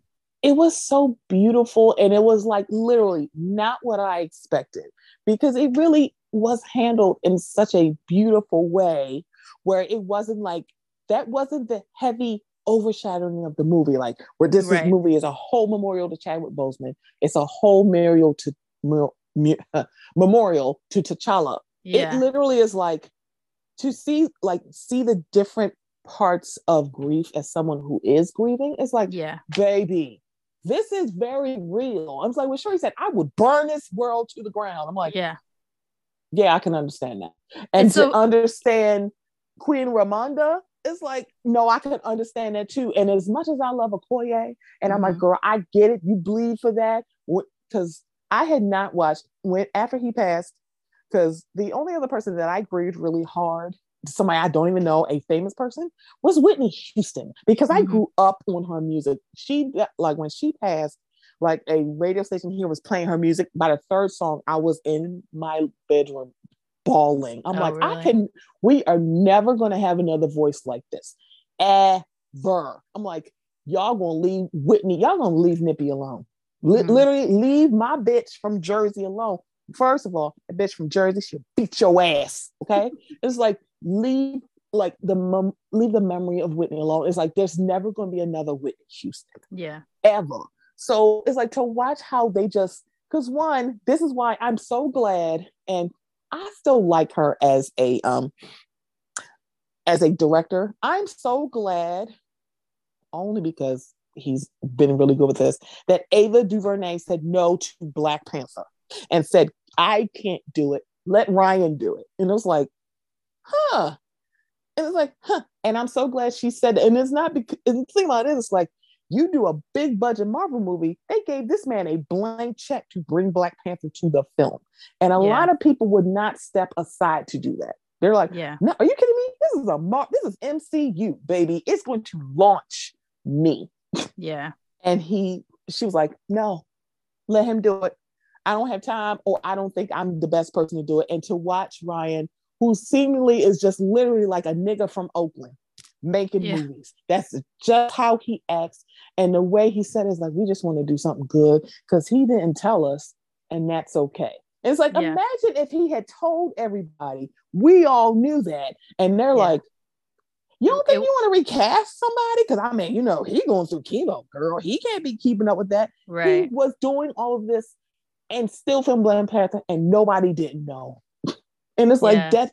That says a lot. Because the thing about it is, it's like it would be a hindrance of him because everybody's like, "Oh, you think you can't do it?" That's probably what happened to Bruce Willis too. How long was he dealing with this before he said? They're like, "Oh, we're gonna have to do something because he can't do nothing now." I'm like, how long was he? Bruce making- Willis? Bruce Willis. Something happened. Like he has like some kind of debilitating disease. Oh, does So he? he had to retire from acting. I saw that he retired, um, but I didn't realize it was because he was sick. And it was just like, how long has he been dealing with this? And it's like Chris Hemsworth is saying he has some kind of genetic trait where Yeah, after while, he- he's going Both to sides stop. of his family has uh, like, Alzheimer's. Yeah, so he he he has. doing something preemptive. And it's like, what if we not like what if he just say, I can't do this anymore? He's like, let me like take a break after this, spend some time with family before I forget them. It's like that's what I heard. And I'm like, because Yeah. it's just in my brain. It's not y'all, that's not exactly what he said.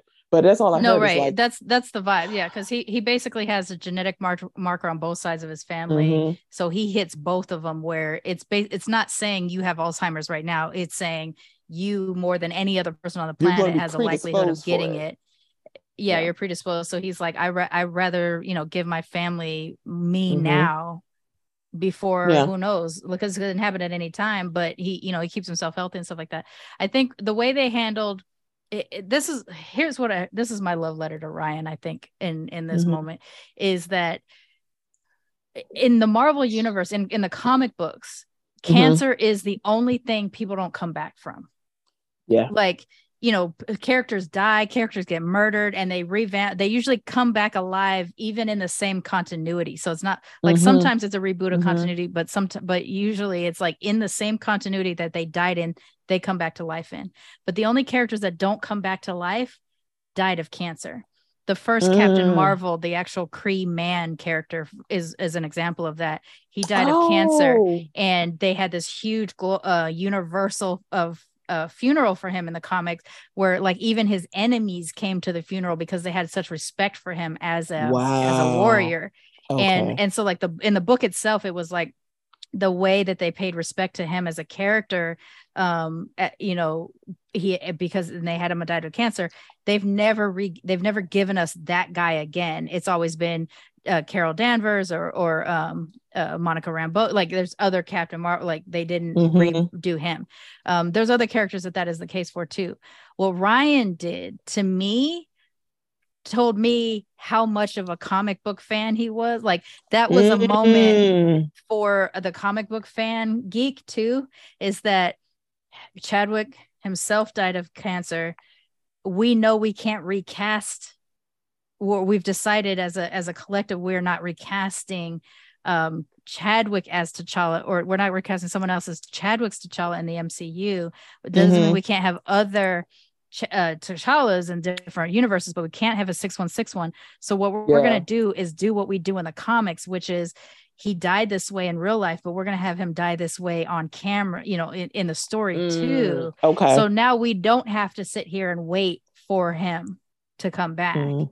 It's it's shutting the door to recasting Chadwick's T'Challa, which I Mhm. thought was very a very thoughtful way of handling the explanation as to why we're not going to get T'Challa again. Now, of course, spoiler, yes, we're going to get T'Challa in the future, but Mhm. it's going to be T'Challa Jr., you know, Mhm. kind of a thing. So I like the way that they did that. Pure purely as a comic book fan, I like how they handled it. But I think it would have been weird for them to do anything else with Chadwick's T'Challa that Mm. wasn't this. That wasn't. Okay. It makes Okay. sense to me that they would give him part of Chadwick in his story, right? Chadwick kept it Mhm. a secret from everybody. And you know what? I really believe that the reason why he kept it a secret is he didn't want to change the experience of the movies, of the experience for the actors themselves, like the people that Mhm. he's grown to love and have family with. I don't think he wanted us to be preparing for his death. We he didn't want us to look at him as dead before he died. You know what I'm saying? Mm. I think Okay. he was giving us a chance to just like experience him. And also as an Asian person, I'll say this too from from the Japanese part of my culture. Like if a person knows they're gonna die in in Japanese culture, they'll die. There's not a culture of fighting to get out of it. It's just like Mm. your die has been cast. You're just So gonna you- let it happen, Yeah. not so really y- fight it. so when your old people get sick you don't tell your old like your old people the doctors will tell the children of that older person but they won't tell the older person and then the whole family will get together in conspiracy like knowing my family my my loved one is going to die we're not going to tell her she's going to die and then she's just going to live her life and be Mm. happy and then she's going to die you know and she's going to die peacefully Yeah. hopefully you know Wow. so I think that's kind of what Chadwick did for us as a collective is it's just like let us keep loving the experience of what we were having. And even though it was going to be a jarring loss, at least we weren't mourning him before he died, you know. and not would- looking at him like, oh, oh." yeah. And so You know- he could live his life too, you Mhm. know. And kind of Oh. kind of secluded. So when I think you touched on something where it said the cast got to mourn um on camera as the characters in the movie got Yeah. to mourn, that makes me think about Glee. So for the show Glee, Cory Monteith died. Mhm, So they um basically um unalived his character Finn. And that's mhm. kind of what they did. They had an episode, and Naya Rivera is singing the song, and she literally, like, they're like, there was no acting in that. That is literally Yeah. how she felt. So it's like their characters were mourning, and these actors were mourning. So it was kind of like that thing Yeah. of, you know, the rubber meeting the road. Because for me, even though I didn't know Cory Monteith, I have trouble listening to songs with his voice on it. Like I Oh, don't do? listen to them. Like I'm Mm. like, it's just sad because it is just kind of like that whole like that whole episode the quarterback is just like it's just sad Mm. so i'm so glad it is so beautifully done the tribute to t'challa and Yeah. to chadwick because i mean it was duality for me the And- movie is fantastic it's like two and a half hours girl give me three and a half fuck y'all Right. No, I think they handled it well. I think um my like what beef I had, I I have and don't have with it, right? It's a Mhm. I don't love brown on black animosity, Mm-hmm. but in the way in which it was handled, I do I do like, I like what the they way that did. You know what I'm saying? It's So like, yeah, it's like we're gonna fight the real enemy, but also I'm gonna extend your grace even though you killed my mother. well to me like- what it shows is what happens in like like my neighborhood I grew up in Long Beach, you know, where we Mm. had Mexican kids and we had black kids and the black and Mexican kids were pitted against each other by the police, by the Mhm. adults in our lives or whatever. Mhm. and so we were doing the work of white supremacy for them because we Mhm. were trained to to be at each other right and then it takes a, a moment of someone being like wait wait wait wait wait wait wait that cop Mhm. is fucking with both of us why are we Mhm. fighting each other we should be fighting the cops that's exactly what happened in this fucking movie like even though no yes it didn't but yes no it did if that makes sense is like No, yeah. it, you know what i'm saying like they they technically are still enemies because Correct. of what uh, Namora and Namora said at the end. Technically, Mhm. they're still kind of enemies, but there's a purpose that is dropped. But but in terms of the relationship that they made in that moment, the pact between Shuri and Namor in that moment Mhm. is that like we don't need to fight the outside forces. We don't need to fight each other. We need to fight the outside forces, and and let's do that together, united. So I I Mhm. I feel like this. I just think Ryan is so fucking smart. Like he gave us the end to Chadwick's T'Challa in a way that allowed us to deal with it in real life and deal with it in fantasy life, and he gave us a reflection.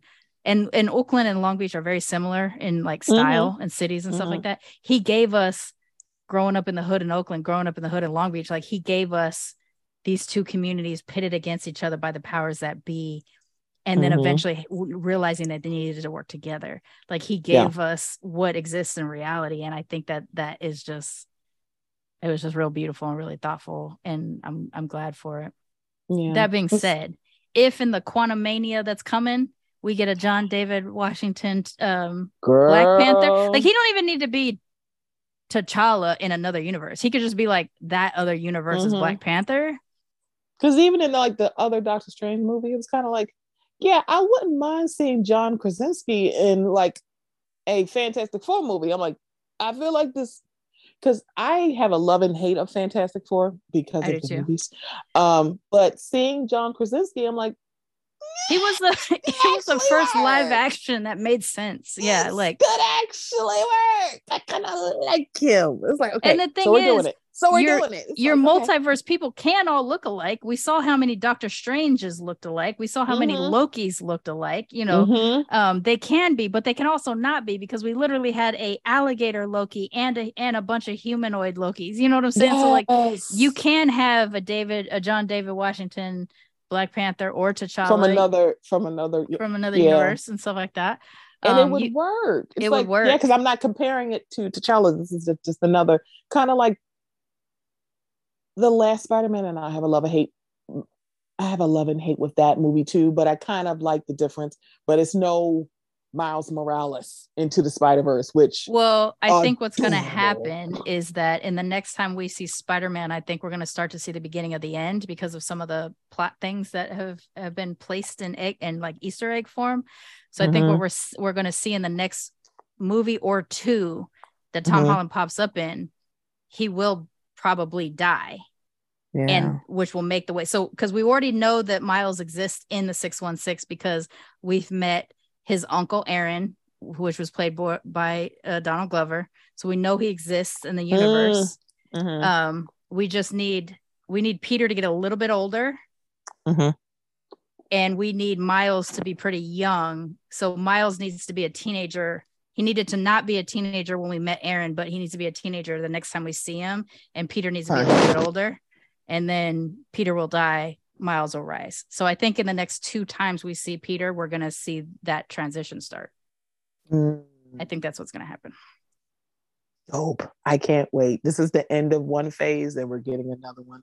yeah um, but we're getting Jonathan Majors, and I, y'all, I know about his choice in partner, and we can. I'm not really disappointed because this is a complete stranger to me. i actually I just don't like know it- his choice of partner It's a pale face lady. Um, so there's that. Okay, quick question. I mean, okay. Th- Mhm. This is where the question goes of like, why are mixed people always so militant? Okay. I understand. I understand that I needed two people of different races to get together to make me. I get that. I get it. And I like being mixed. I like the two cultures I come from.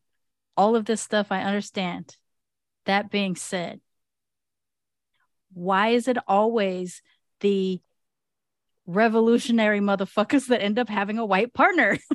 Mm, like, honey, like Jo- I mean, Jonathan have you gone down? Have you gone down that rabbit hole of um biracial TikTok where there are people who have white mothers and oh, like, mi- mixed talk is oh, mixed talk toxic. is like Mixed talk is toxic. You you know you notice that I am not an active participant in in You're not. in, very- in mixed talk. I don't. I have my 'cause, like- podcast. Like, Lord have mercy. It's like, and it's bad when you just go. It's like you can like, ew. Let me. Yep. Yep. See, you're talking like I have my podcast and everything like that. So people know my opinion. I will voice my opinions on things and shit like that. But what I'm not doing is getting on TikTok and, and doing this because every time I see it, you don't have enough time to put the context together for people to not come at the problematic stuff. And and the fact of the matter is, there are some super problematic ways in which bi- black white biracials raised by mom white moms move like you the vibes Mhm. are evident. It's a stereotype for a reason because it's evident. Uh, but yeah mixed talk is really really toxic. But my thing is just like a lot of these you know like jonathan majors plays characters that are part of the revolution right? Like he, they're a Mhm. part of you know uh, lovecraft country fucking uh, five bloods like he does roles. And then you know he's been uh, i don't know who it was someone on tiktok or twitter called him like uh, civil rights hot civil rights era hot Yeah. Yeah. Yeah. you know he's got that civil Mhm. rights era face or whatever like that Mhm. like he gives off like you know last man last black man of San Francisco like he gives off a black Mhm. dude that's fighting the fight and then he's got okay so he's got a white partner i get it i have a half a big partner who grew up white i understand i get it Mhm. sometimes you just fall in love with people i understand I, It's like, what i you be like, I hear y'all. For I'm real. guilty of it too. You know what I'm saying? Like I'm guilty of it too. I'm also a revolutionary black that ended up with a non-black partner. Um, the thing is, his car broke down when we were 21, and then by the time we were 22, we were together. Like that just was what happened. like you we are were so ra- funny. his car broke down. We were around each other every single day because his car broke down, and that gave us the door to open for us to fall in love with each other. And that's what happened. We were 22 years old. We're 45 years. Well, I'm 45 years old now. Um, you know, birthday it happens. it happens. I understand. I know that the words I'm saying don't make sense because I'm also guilty of the same thing. Um, Mhm. because everybody else, like I'm poly, and like every other relationship I have is with black folks, and it's not like, it's not like I'm targeting that. It's just that those are the people I hang out with, so those are people I have access to, and that's how I end up that way. It's just, you know what I'm saying? Like, so I know that there's a little bit of hypocrisy in what I'm saying, Mhm. but it always surprised, like, like even even Da- Donald Glover, like as Childish Gambino, some of his early some of his early lyrics, you're just like, and you ended up with a white girl, like you know what I'm saying? Like I don't, I don't know. I know what Yeah, I I know mm. what I'm saying, but I also know that like I'm probably not the right voice for that. But Mm. also, and that you know what? I need to get and it I'm out. gonna Okay, so I'm going to table Wednesday because I think what I'm going to ask of you is that we're just going to do a Wednesday episode. Oh shit, I forgot. I No, forgot that's what we were talking about. Yeah, girl, that's fine because we're going to skip that because, you know, this is now like, we're just going to have a Wednesday episode, y'all. So, you know, Okay. down the hatches. We're just going to have a whole episode to talk about. I'll do. I'll do. You want to do a lot. review show with Wednesday? I'll do that with you. Yeah, Absolutely. yeah. Okay. Absolutely. So, y'all, it's coming. So, Because I have some feelings that we definitely should get into. Yeah, because it's like it's it's a great thing, but please know we see the forest beyond the trees because of who's involved with this. You know what? Let me shut up. Mhm. Last story in um high key. So Deion Sanders used to play the sports. he used to He play. has a goal. he used to play a couple of the sports balls. He he you know he caught the sports balls. He ran the sports balls in the thing right? Y'all i'm a football fan. I know the fuck he did. I just like saying the sports. Sports he also has a gold jacket because he's in the hall of fame. Well mr Deion sanders decided to go become the head coach for jackson state university which is at hbcu which sent a lot of OMG, because there is so much talent in HBCUs for athletics. However, comma, they don't get the shine that they deserve. There are so many. So when you see a person from an HBCU drafted, you're like, y'all went to go see them. They don't have the big pro days. They do have pro days, but it's not um it's not advertised the way like a UCLA or University of any of the hell, even the small schools, any of the PWIs is not going to get the bank. Okay. Right. It's not going to get the pomp and the parades. Right. right. So him going to Jackson State meant a lot because prime time was going to be head coach of Jackson State. There were people who had been who declared at bigger PWIs something like, I'm gonna go to Jackson State because Deion Sanders is the head coach.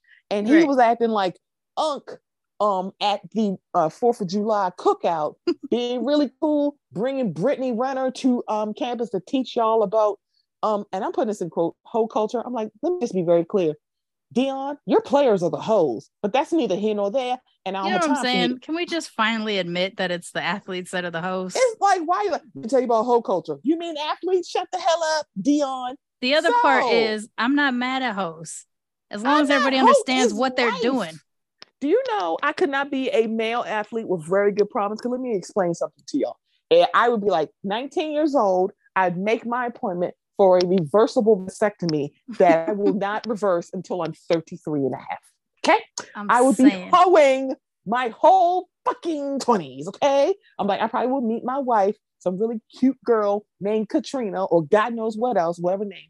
Maybe her name will be Taylor. I like a black girl named Taylor. Okay. Because I would be really like black. a black girl named Taylor. black girl named Taylor is the, is the name of the show.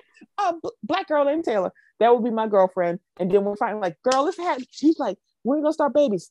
Let me just make that appointment. You know what it's gonna be? You know what it would be? It would be you went to high school with Taylor, but then you Mm. went to college and you got picked up for the sport. So now you're out there being a hoe. Taylor's getting going to college doing their thing or whatever. 15, 13 years you coming up into retirement and you're starting Mhm. to feel like it's time to settle down or whatever, blah, blah, blah. And you run into Taylor when you go back home for Christmas. Mm. Christmas don't movie wipe- energy. Guys, we don't You- wipe film treatments, okay? This is you a end up film wifing treatment. up. Yeah. That's it. We're writing the script. John because David Washington will Christmas play movies. me. There you go. uh, you know, I'm like, I got, I, I got this figured out. Okay. Um, so Prime came to Jackson State. Well, a school in Colorado. Now, allegedly, his salary at Jackson State was about 300K. Now, again, HBCUs don't get the pomp and circumstance like their big, their um, the PWIs get mostly because white people go to PWIs, right? Mhm. Um, there are people who go to HBCUs, but the ones that people really know about are people who go to Howard University in DC. And also, HBCUs are mostly in the South. So it's Are kind of there like any? Are there any in the north? Because I know we didn't have them in the West Coast. they don't have them on the West Coast. I think the Midwest they may maybe one or two.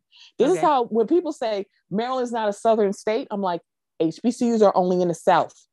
We have like two in Maryland. I could be yeah, I mean. Maryland officially is a part of the South, but people don't but think we're not a- part of the South. We're not a Confederate state. We are a southern state. There's there, there really is different because I think everybody think if you're in Confederacy Confederacy, you're at the South. I'm like all the states in the South were not in Confederacy. right. I don't have time for this. That's another show. That's another Uh, episode. it's show. another show. But um, yeah.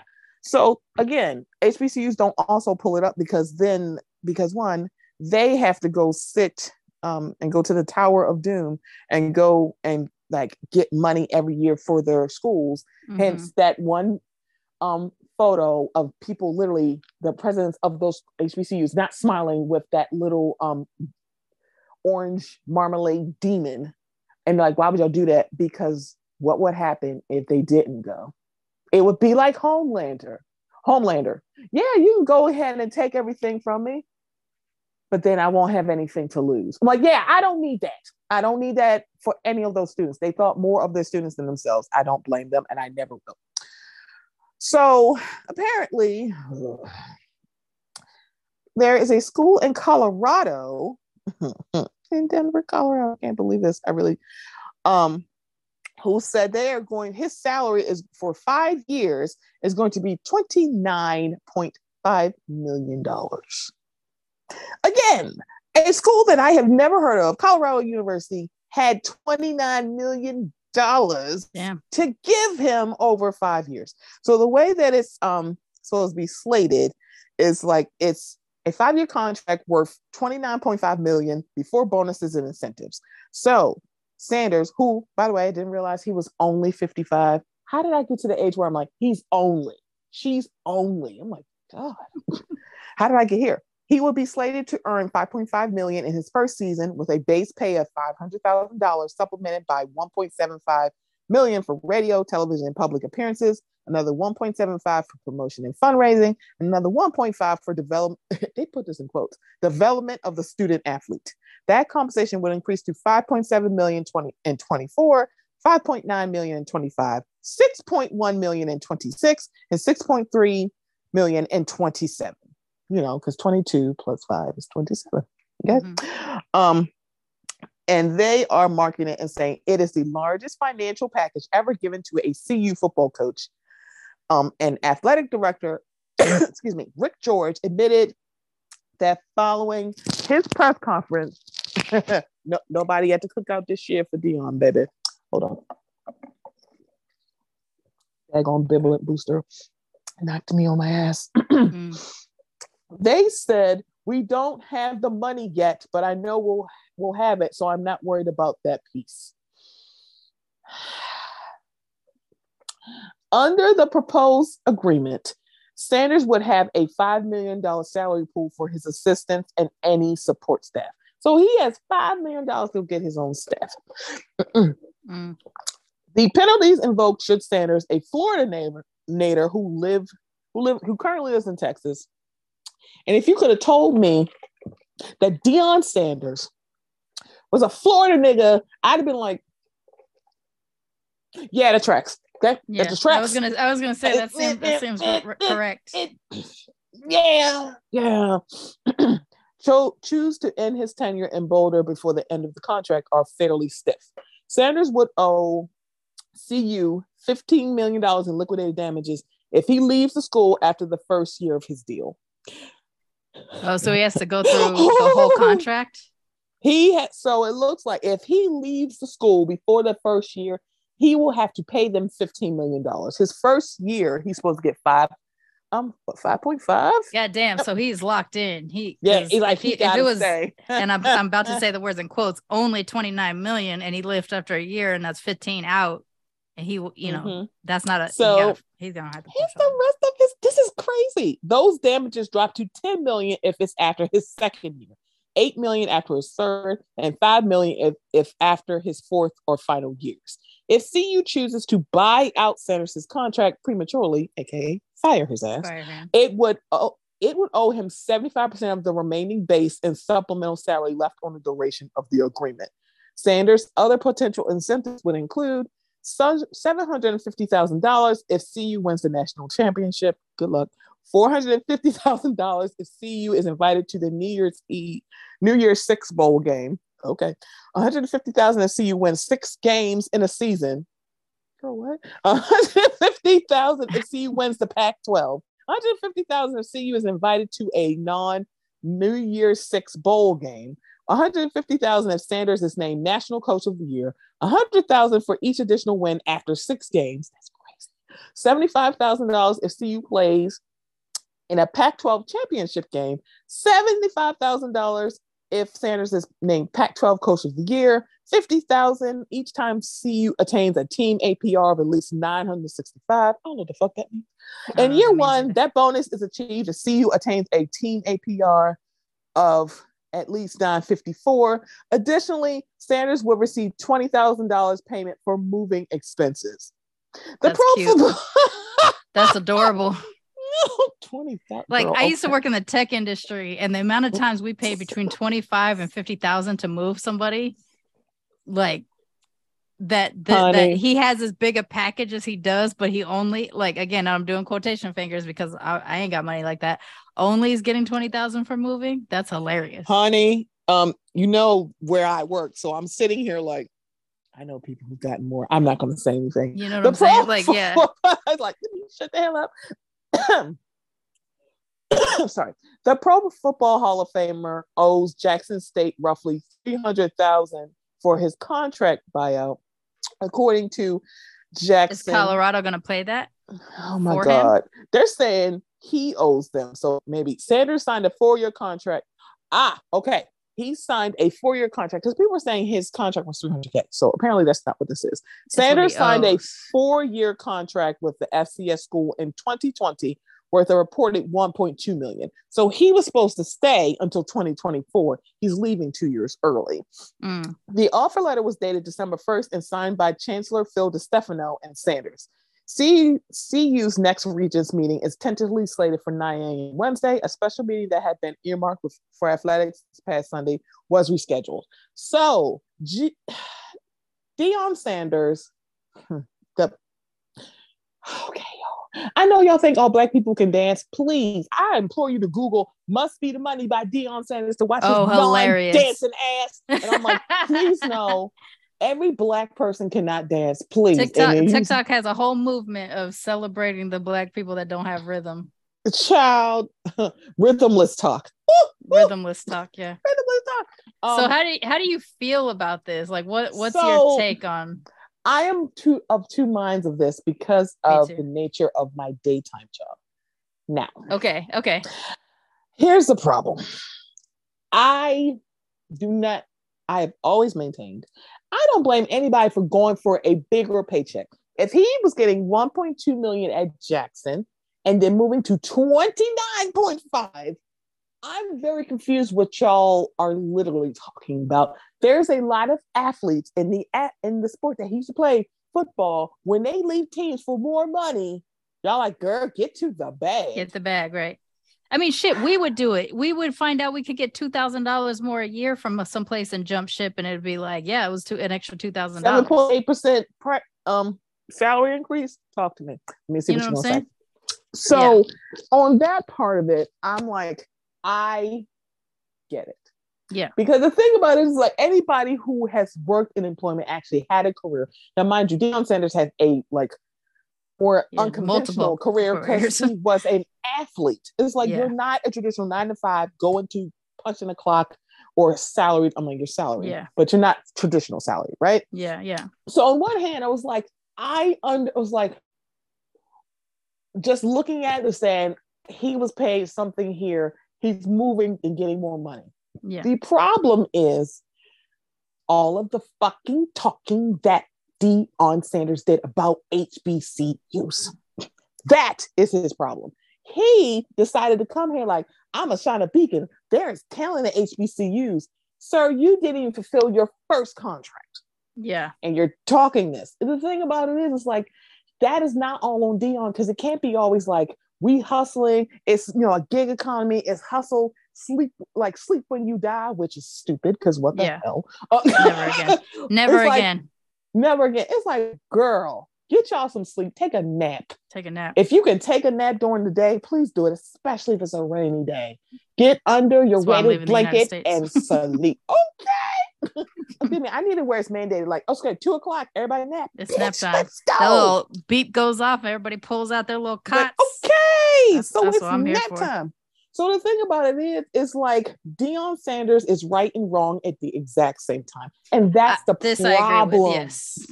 That's the problem. It's like you're not wrong to get. The thing about it is, is that this is just Colorado University.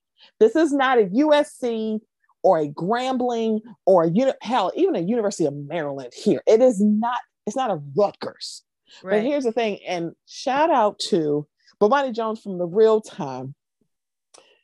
The I'm sorry, the Real Time, the Right Time, where he said, and I think it's a clip from CNN. And the thing about it is, you're not going to have this kind of conversation with people who don't really follow college ball like that Right. To understand, or just ball in general, like a Bomani Jones. You're not going to get it. But what stuck out when he said that, here's the thing him started at Jackson State. And I'm paraphrasing because this is not exactly what Bomani said. This ensured that he would never be an assistant coach. He went to Jackson as a head coach. When Mhm. the fuck has Deion Sanders ever been a fucking coach anywhere? yeah. He has been a player, Hall of Famer, analyst. He's probably done other businesses. However, comma, whose coaching staff has he been on? Now he's like he's been here two years as a head coach at an HBCU, and now he don't have to take assistant position, Right. assistant coach jobs. He don't have to be a position coach. The thing about it is, he actually, and I would not be surprised with this, going from Jackson State to Colorado University, head coach, head coach, then he could seemingly work his way back into the NFL. He may, he ain't gonna start as a head coach. He ain't gonna, Yeah, right. you know, he ain't no.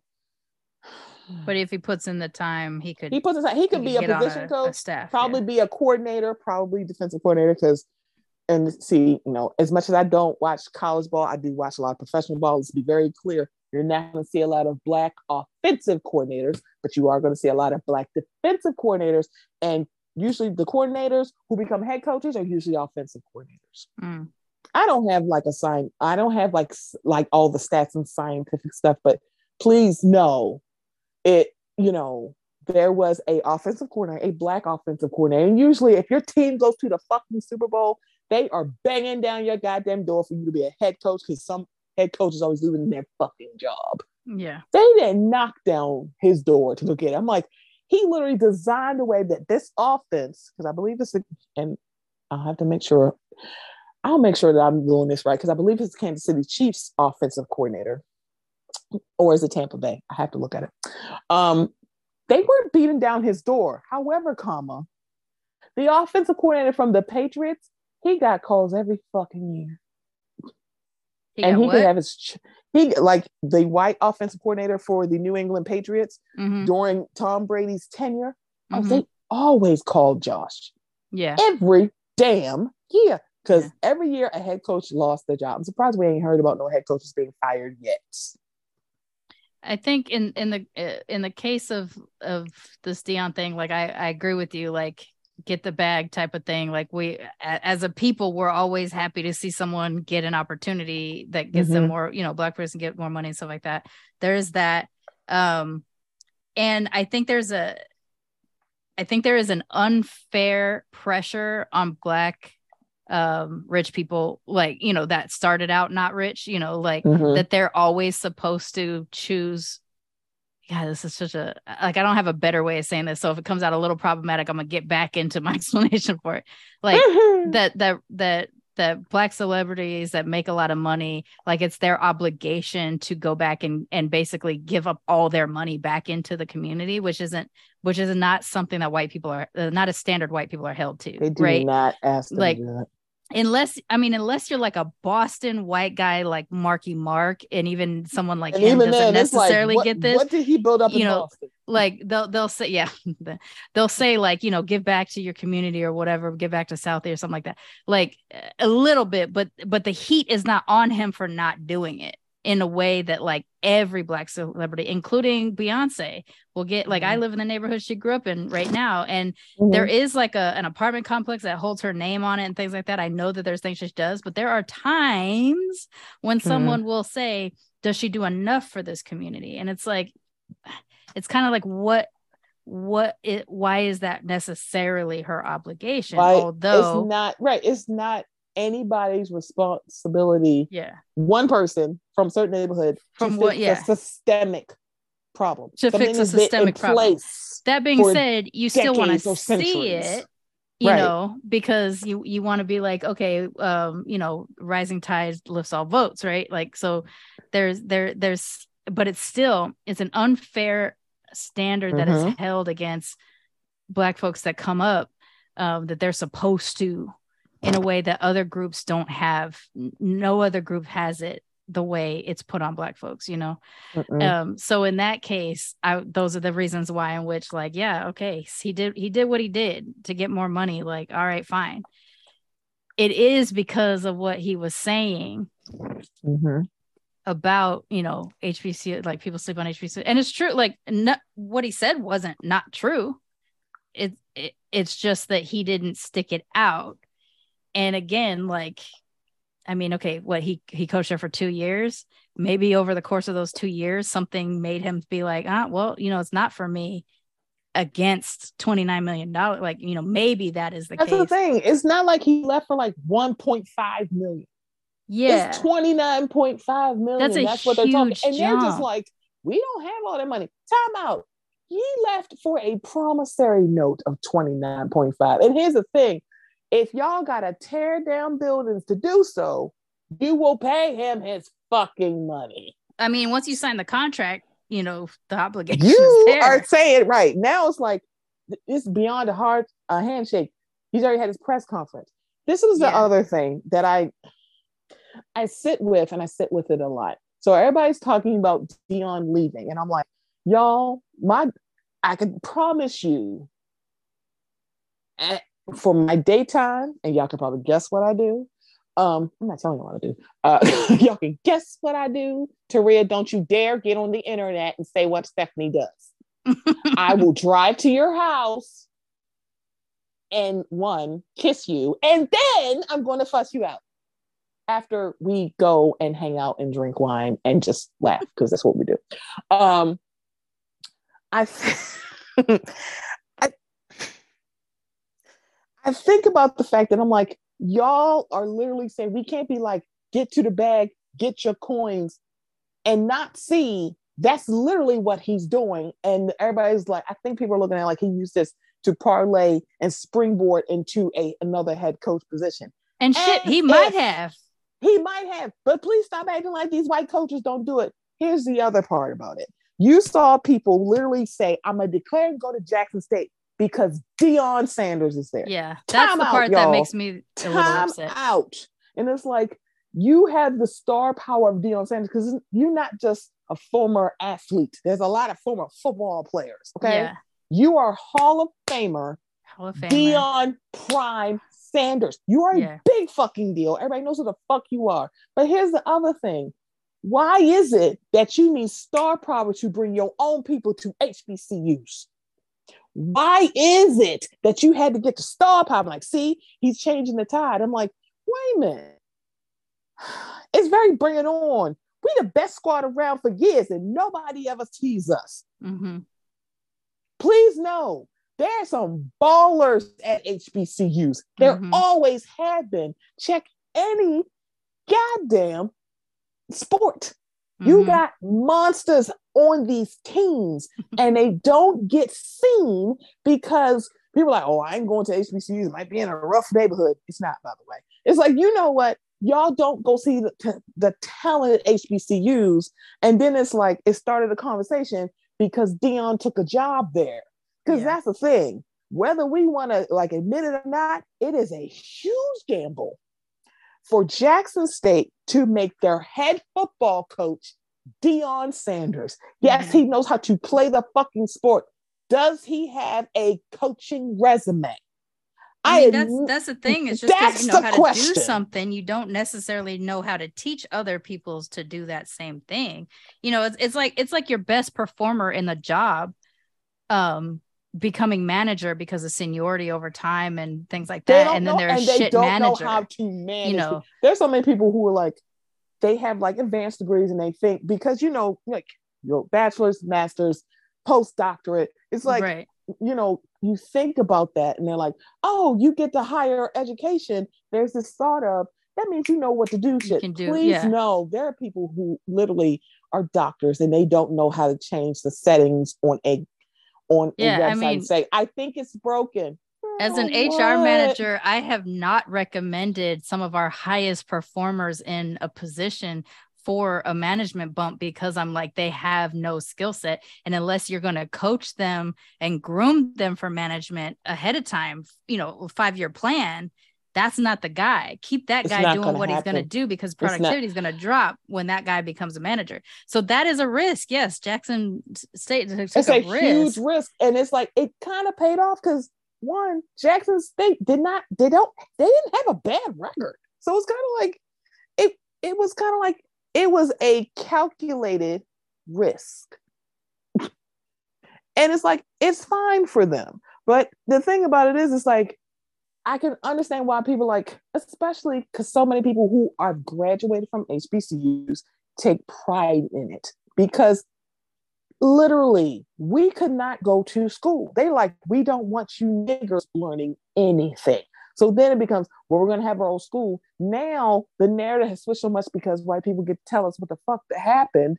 Like Mhm. y'all just wanted your own schools. That, that that's not that, that's not why they did it. And please know we are not the only oppressed group that have their own universities. Let's just say that. Because yeah, if black people weren't allowed in the schools, please don't think any other racial oppressed oppressed racial group, racial demographic, they weren't allowed there either. I mean, historically in the South, you were either black or white. So if you weren't black or Mhm. white, you were black. You know, like you just that's where you got stuck because you weren't white. So Mm-hmm. yeah, so many people who are considered white now were not white then. we're not white back then. Yeah. So, So- it's kind of like the thing about it is on both sides of this, y'all are not necessarily wrong. If you're like, Both sides, right? Yeah, that's a it's, a like, tough one. because it's kind of like you go, I can see it's like, that's why I'm like, Deion Sanders, in this instance, he's right and wrong at the exact same time. People who have an issue with what he's doing, you're right. People Yeah. who don't have an issue with this, you're right. Yeah, it's like you can't. It's like the thing about it is there's no, and the thing about it is this kind of situation, you shouldn't be looking like who's right in the situation. That's not what the. That's not the Uh, question. yeah. That's not the question, and that actually that shouldn't be the question. Really, the only like, folks I feel bad say? for are the those kids, that went to the school because of Deion Sanders. And if they can get a transfer in or something like that, great. But then you're pulling them out of a of HBCU and putting them into a PWI. That's a whole different experience. I, I like again, like I told you, like I I know I was the one who told you we didn't even have HBCUs in California and stuff like that. And so like you're Mhm. the person who taught me the term PWI. I knew Mm. I knew HBCU. I did not know PWI And that that was worked just what the schools were. You know, they just Right. were. Because Um, that's the thing. It's like you have these kids who are declaring. Again, I guys, college football I don't follow, but I've heard the term "walk on." So if you, so Mhm. for anybody who's never heard the term "walk on," like what the hell does that mean? That means a a athlete declared at a school it's not working out. They want to transfer another team. They have to walk onto the team. So essentially, they are walking into that school, no scholarship, no like guaranteed Yeah. room and board, nothing they yeah, may have to pay for like a semester or two of that tuition. God knows how much it is now to Right. walk on. So if they walk on and get a spot, then they get their athletic scholarship. They don't get it. It's like they gotta earn it. they gotta which earn I'm it. like, yeah. The thing about it is, it's like that is a tough position because everybody who walks on don't necessarily get the scholarship. So Right. then it's like you see these like if you like look at these stories of kids tearing up because they busted their ass to get on these teams. Yeah. So it's like people going like, I'm only going to Jackson State because Deion Sanders is there. I'm like, Yeah. Those are the ones I feel bad that's a little bit problematic for me, uh, and just for Stephanie, it, it could not be for y'all because I think I some people do go to schools because like, oh, like so and so gonna be there. Yeah. Imagine you play his same position now, and your head coach is the person that used to play your right. position. Like that and would be Deion fucking Sanders. exciting. Yeah. It's like, bitch, what? yeah. It's like, I get it. But believe me, I'm like, I want to see Deion's coaching resume. I'm sitting here. Um, No, but you know, like that that's the thing is and and nothing is a guarantee, right? So even as you're signing Oh. that that application form to, you know, to go to that school, it's still a risk that he's not going to be there for like, you know, not, nothing is guaranteed. Even if something has a contract associated with it, obviously he can buy himself out or they can buy him out or whatever the fuck.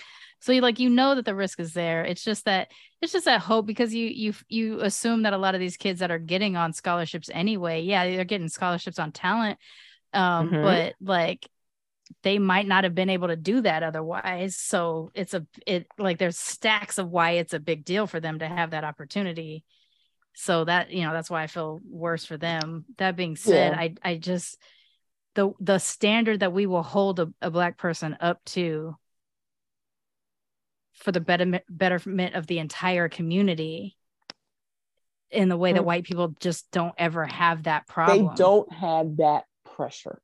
So I will tell you this. I can we can Google Deion Sanders. So let me tell you what his coaching career is. Him While continuing his work as an NFL analyst, because prime time is an analyst, Sanders became the head coach for the Prime Prep Academy, which he co founded, so his own school. He stayed as the head coach for 2012 and 2013. In 2015, he was hired as the head coach for AAA Academy, where he coached for two seasons. In 2017, Sanders became the offensive coordinator for Trinity Christian High School, which gave him the opportunity to coach his son Shilo and Shedeur. He stayed there in 2020, and then on September 21st, 2020, Deion Sanders became the 21st head coach of the Jackson State Tigers. So he went from coaching high school to being a head coach of a college. But he's also Deion Sanders. So it's not like he's just some random ass dude So who did I that will- and made I- that because I can uh, make the amendment that he does have coaching experience. It's just not at the college level. He taught like one at his own school. I'm I'm saying taught, coached at his own school. These are all high schools. One of them he like founded, which I didn't realize he had his own school. Kind of like LeBron, Mr. Thigh Meats himself. Uh, Thigh- LeBron has some surprising thigh meat. See, you know, I'm sorry. I'm like, the hairline distracts you it don't distract me because I ain't looking at it. Well, what I'm saying is that it took many years mm-hmm. to get past the hairline to see the thigh meats. Now I understand that the thigh meats are there, but I didn't know for many, many years that the thigh meats were there. Yeah. You know, I got to So- see LeBron's very first NBA game. Did I got free tickets from my boss for Sacramento Kings, and that was his debut. Um, that was his debut thing. Hmm. I remember them announcing it while we were there. That is well, that is dope. So again, I'm talking about Deion Sanders and his record. So his first year, their overall record was four and three, and that the reason it's so low is because that was the first year of the pepperoni pizza. But 2021 season, 11 and 2. 2022 season, apparently his overall record is 12 and 0. So essentially, he had two very good seasons because I feel like for all the um sports teams, 2020 is a season they're like, yeah, we don't really take this seriously, even though those kids busted their ass to play. like the thing about it is, I'm not going to shortchange that season, especially when them kids busted their ass, and they usually do. Um, so again, that's why I sit here like I'm of two minds of this. But the thing Mhm. about it, if you are like Deion, you did all this like you know pontificating and preaching about the power of HBCUs, meaning that you um inspire people to come to Jackson State. I don't know if anybody else went and declared for other HBCUs throughout the South. I think there may be one or two in the Midwest. I'm gonna look that up because I think it's just maybe one or two. Um, just know those kids who are like, I'm gonna leave this, they may have had a, and I'm not gonna say a better op- I'm only saying better opportunity in quotes because PWIs have more money than HBCUs, unfortunately. They get like the national recognition, they have the big time alumni or alumnus, alumni, however you want to say it. um, and it's kind of like you go, yeah, if this bothers you what Deion Sanders did, you're not wrong. If it doesn't bother you, you're not wrong. it's like it's kind of like Yeah. there's no right and wrong on this. Well, the thing is, there, there's a better not. way Deion could have handled it, right? Because like Correct. I've made I've made a joke like this on my podcast forever. It's like I like militantly mix is my podcast. I'm an independent podcaster. This is you know no one's ever gonna get that. That being said, someone wants to drop me a million dollar check to join Spotify. I'm signing up. You know what I'm saying? Like like I've made that joke before. What can I not say? Let me know. It's like no one's. It's like we're not going to tell black people don't get to the bag. Yeah, I'm not gonna do too many that. bags. I'm it's like we're not. not going to do that. Does But- it d- is it a detriment? Yes. Is that necessarily his responsibility? Kind of yes and no, right? Like because Correct. because no because you can't put that on one person's shoulders but yes because what you said and what you did. Like i want to believe that people are of their you know i try to take people for their words and and then when their actions show me something different the way i get disappointed is pretty heavy. And of course i don't have a personal stake in this one but like if if if if he had made a commitment like a verbal commitment to the community of just like this is where I, this is my lane this is where i'm going to be this is the people i'm going to support because the world Mhm. is sleeping on these athletes. Hmm and then he takes another job. Like I mean, I hate that I'm about to say these words because capitalism, but like at least he did it for a 78% whatever increase and not Mm-hmm. for like a million dollars. You know, like at least Right. it was Imagine if he 29 went to like and not someplace like in 2.5. It's like, you know what I'm saying? yeah, it's like, yeah. what the hell? But it's like, Like you like is that 1.2, enough? 29.5. Like, I'm sorry, I'm no mathematician here. Yeah, because like if my if my thought about that, like because here's the other thing, he could be a sleeper agent. He could be taking that big bag and Mm-hmm. then still choosing to go back to the other plate. You know, like another, you know, later, like he could he be has doing that. five million dollars. It's like he has five, sure. He has five million dollars to play. He could get a all black staff. He really could. He could, and that's another thing, right? Like now you're getting a bu- whole bunch of black people, um, PWI jobs, which will carry Mhm. more weight, unfortunately, in the Yeah. NFL if that's what they want to do, or at other colleges if that's what they want to do. Like there are ways in which this doesn't have to be the letdown to the black community if he, if he moves for blackness there. You know what I'm saying? Plus, you know, I imagine schools like uh Colorado, Utah, like all those in those like, you know, not just snowy white, but like super white places. Mhm. Um, you know, that being black students in those places are probably tough. If there were more black staff, Mhm. that could be a lot easier. Because representation means something. It's like It you does. expect to see that representation at a HBCU. Listen, the last job I had in the tech industry as a senior HR manager started out, I was the 21st employee. It was predominantly white with a handful of Indian people. By the time I left, there was 160 something people on the day that I left. The majority of our staff at that point was black and brown. They were Indian, they were Asian, and they were black. And my boss one day looks around and he pulls me to the side and he's like, um, the uh atmosphere has changed a lot. oh, child. in this, I swear, they love to walk on eggshells. Like, you know no, what I'm saying? make it plain. Like Listen, the preacher. Make Here's the way I elevated. Like I couldn't do it like crazy, crazy, but what I could do is, hey, we got 200 resumes for this position, and sometimes the people of a darker hue ended up at the top of the pile, and maybe my bosses got tired by the time they got down to the pale faces. You know what I'm saying? Ooh.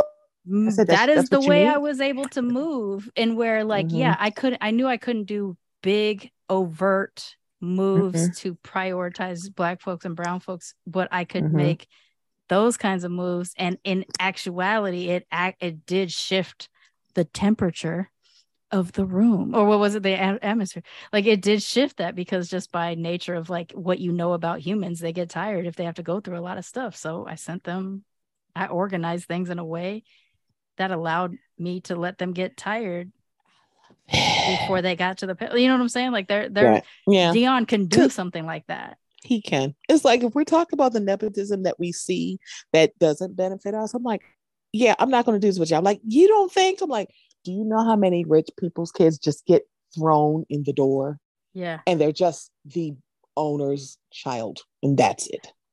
And that shit like I've seen that in the film industry I've seen that in the tech industry it's gross they're unqualified it sucks you end up having to work harder because they exist and stuff like that you know so yes we can do it too it's Mhm. different it looks different when we do it you know Mm-hmm. because we're We actually creating kind of- opportunities we get kind of like us. I'll say us. That's not the word I want to use. Um, we get it's a definitely a narrower view of us when we do it because they're like, you're only doing it because they're black. I'm like, or they're black and a woman. It's like, yeah, but when y'all do it, y'all like, oh, it's well, you know, the good old boy. You know what? Yeah. Nope, that is when we do it, it's like this person is a highly skilled person that's not going to have an opportunity. When y'all do it, it's this person has no skill set, but they're related to somebody rich. You don't want to look at their resume because you're looking at their name. Yeah. It, how many It's times girl- in a meeting I had to hear this person is so and so's son or this person is so and so's nephew, which meant stand down. Mm-hmm. I, I like that's why I don't want to work like that anymore. That's why I haven't gone back into um another jobby job, you know, even though Come on, like, jobby job. money's tight and shit like that. It I, I haven't done it because I can't I can't do that shit anymore. That's how I'm moving going forward. You know, like Mm-hmm. So if if he I hope that that's the way he does things. I hope. I hope so. but is it like, my position? is it my place? no? Nah. No, it's like I'm not going to tell y'all how to feel. Um, but just like, and then I'm gonna put a button on this. Just like y'all are like, why y'all not talking more about Jerry Jones' photo or Brett Favre? why aren't y'all? That- I'm sorry, Grand Opening Grand Code. Okay, he got a new job. Anyway, so when y'all going to like turn the screws on Jerry Jones, Yeah. turn the screws not- on Brett Favre. They're not gonna do that. They're not. But y'all, We've been knowing those good old boys the whole time. We didn't even need the picture. a good old boy. Like But- technically, like if you really think about it with Jerry Jones, did we need to see the picture? girl, that, that's a white man from Jerome named Jerome in the South. Like, girl, He's been get out my telling on face himself. He has been telling for on himself years. forever. We never even needed to see the picture. It should have like, been nipped oh in the bud way back. I'm so I would be shocked if he was like at a NAACP march. Then I'd be like, girl, what? then you'd be Okay, yeah. Then yeah. But this girl, fuck y'all. It's like I'm not doing this. But Mm-mm. y'all, we have a show. Maine has several different podcasts. But uh before we get out of here, and usually I say like the podcast, um, Maine just had a birthday. So drop your cash app and your Venmo, honey. okay. I need I need I needed like the last hundred and twenty dollars of my uh, tattoo fund, my tattoo fund. Um so okay, Cash App and and Venmo. So my Cash App, because I can't change it no more, is Sir Auntie Maine, A U N T I E, because that's the correct way to spell Auntie, and uh Maine M A N E, because that's the correct way to spell Maine. Uh, and my Venmo is the D A Blasian blurred, just like my Instagram handle. Uh, Um, yeah, And don't worry, because this will be on the show notes. So yeah, it'll it'll be in the show notes. Get it in. Yeah, I, I put it up as a joke. Like, um, I was like, yeah, I just put a little picture of like a bottle that says tattoo fund. And I was like, I was like, my birthday's coming up. If anybody wants to drop, and I didn't actually expect to get anything. I've I've actually gotten my my tattoo is gonna cost six hundred dollars. I've actually gotten um uh I, I think I got five hundred, but I've I've like spent like twenty dollars of it, so that's why I'm like 120 I need. Um but I mean I have the hundred and twenty dollars, but if you know what I'm saying. If people wanna Nope, give me a I birthday know what gift. you're saying. I know what you're saying. So yes, please give to the tattoo fund. The Please tattoo listen to all of um Many Main's places. Militantly Yo. Mixed, Blurred Comics, uh what's my other show? By Furious and Queer and Fire. I got so many shows I don't remember. Right. names. It's like, oh my gosh, that is blank. so hilarious. You know what it is the name of your podcast network, by the way?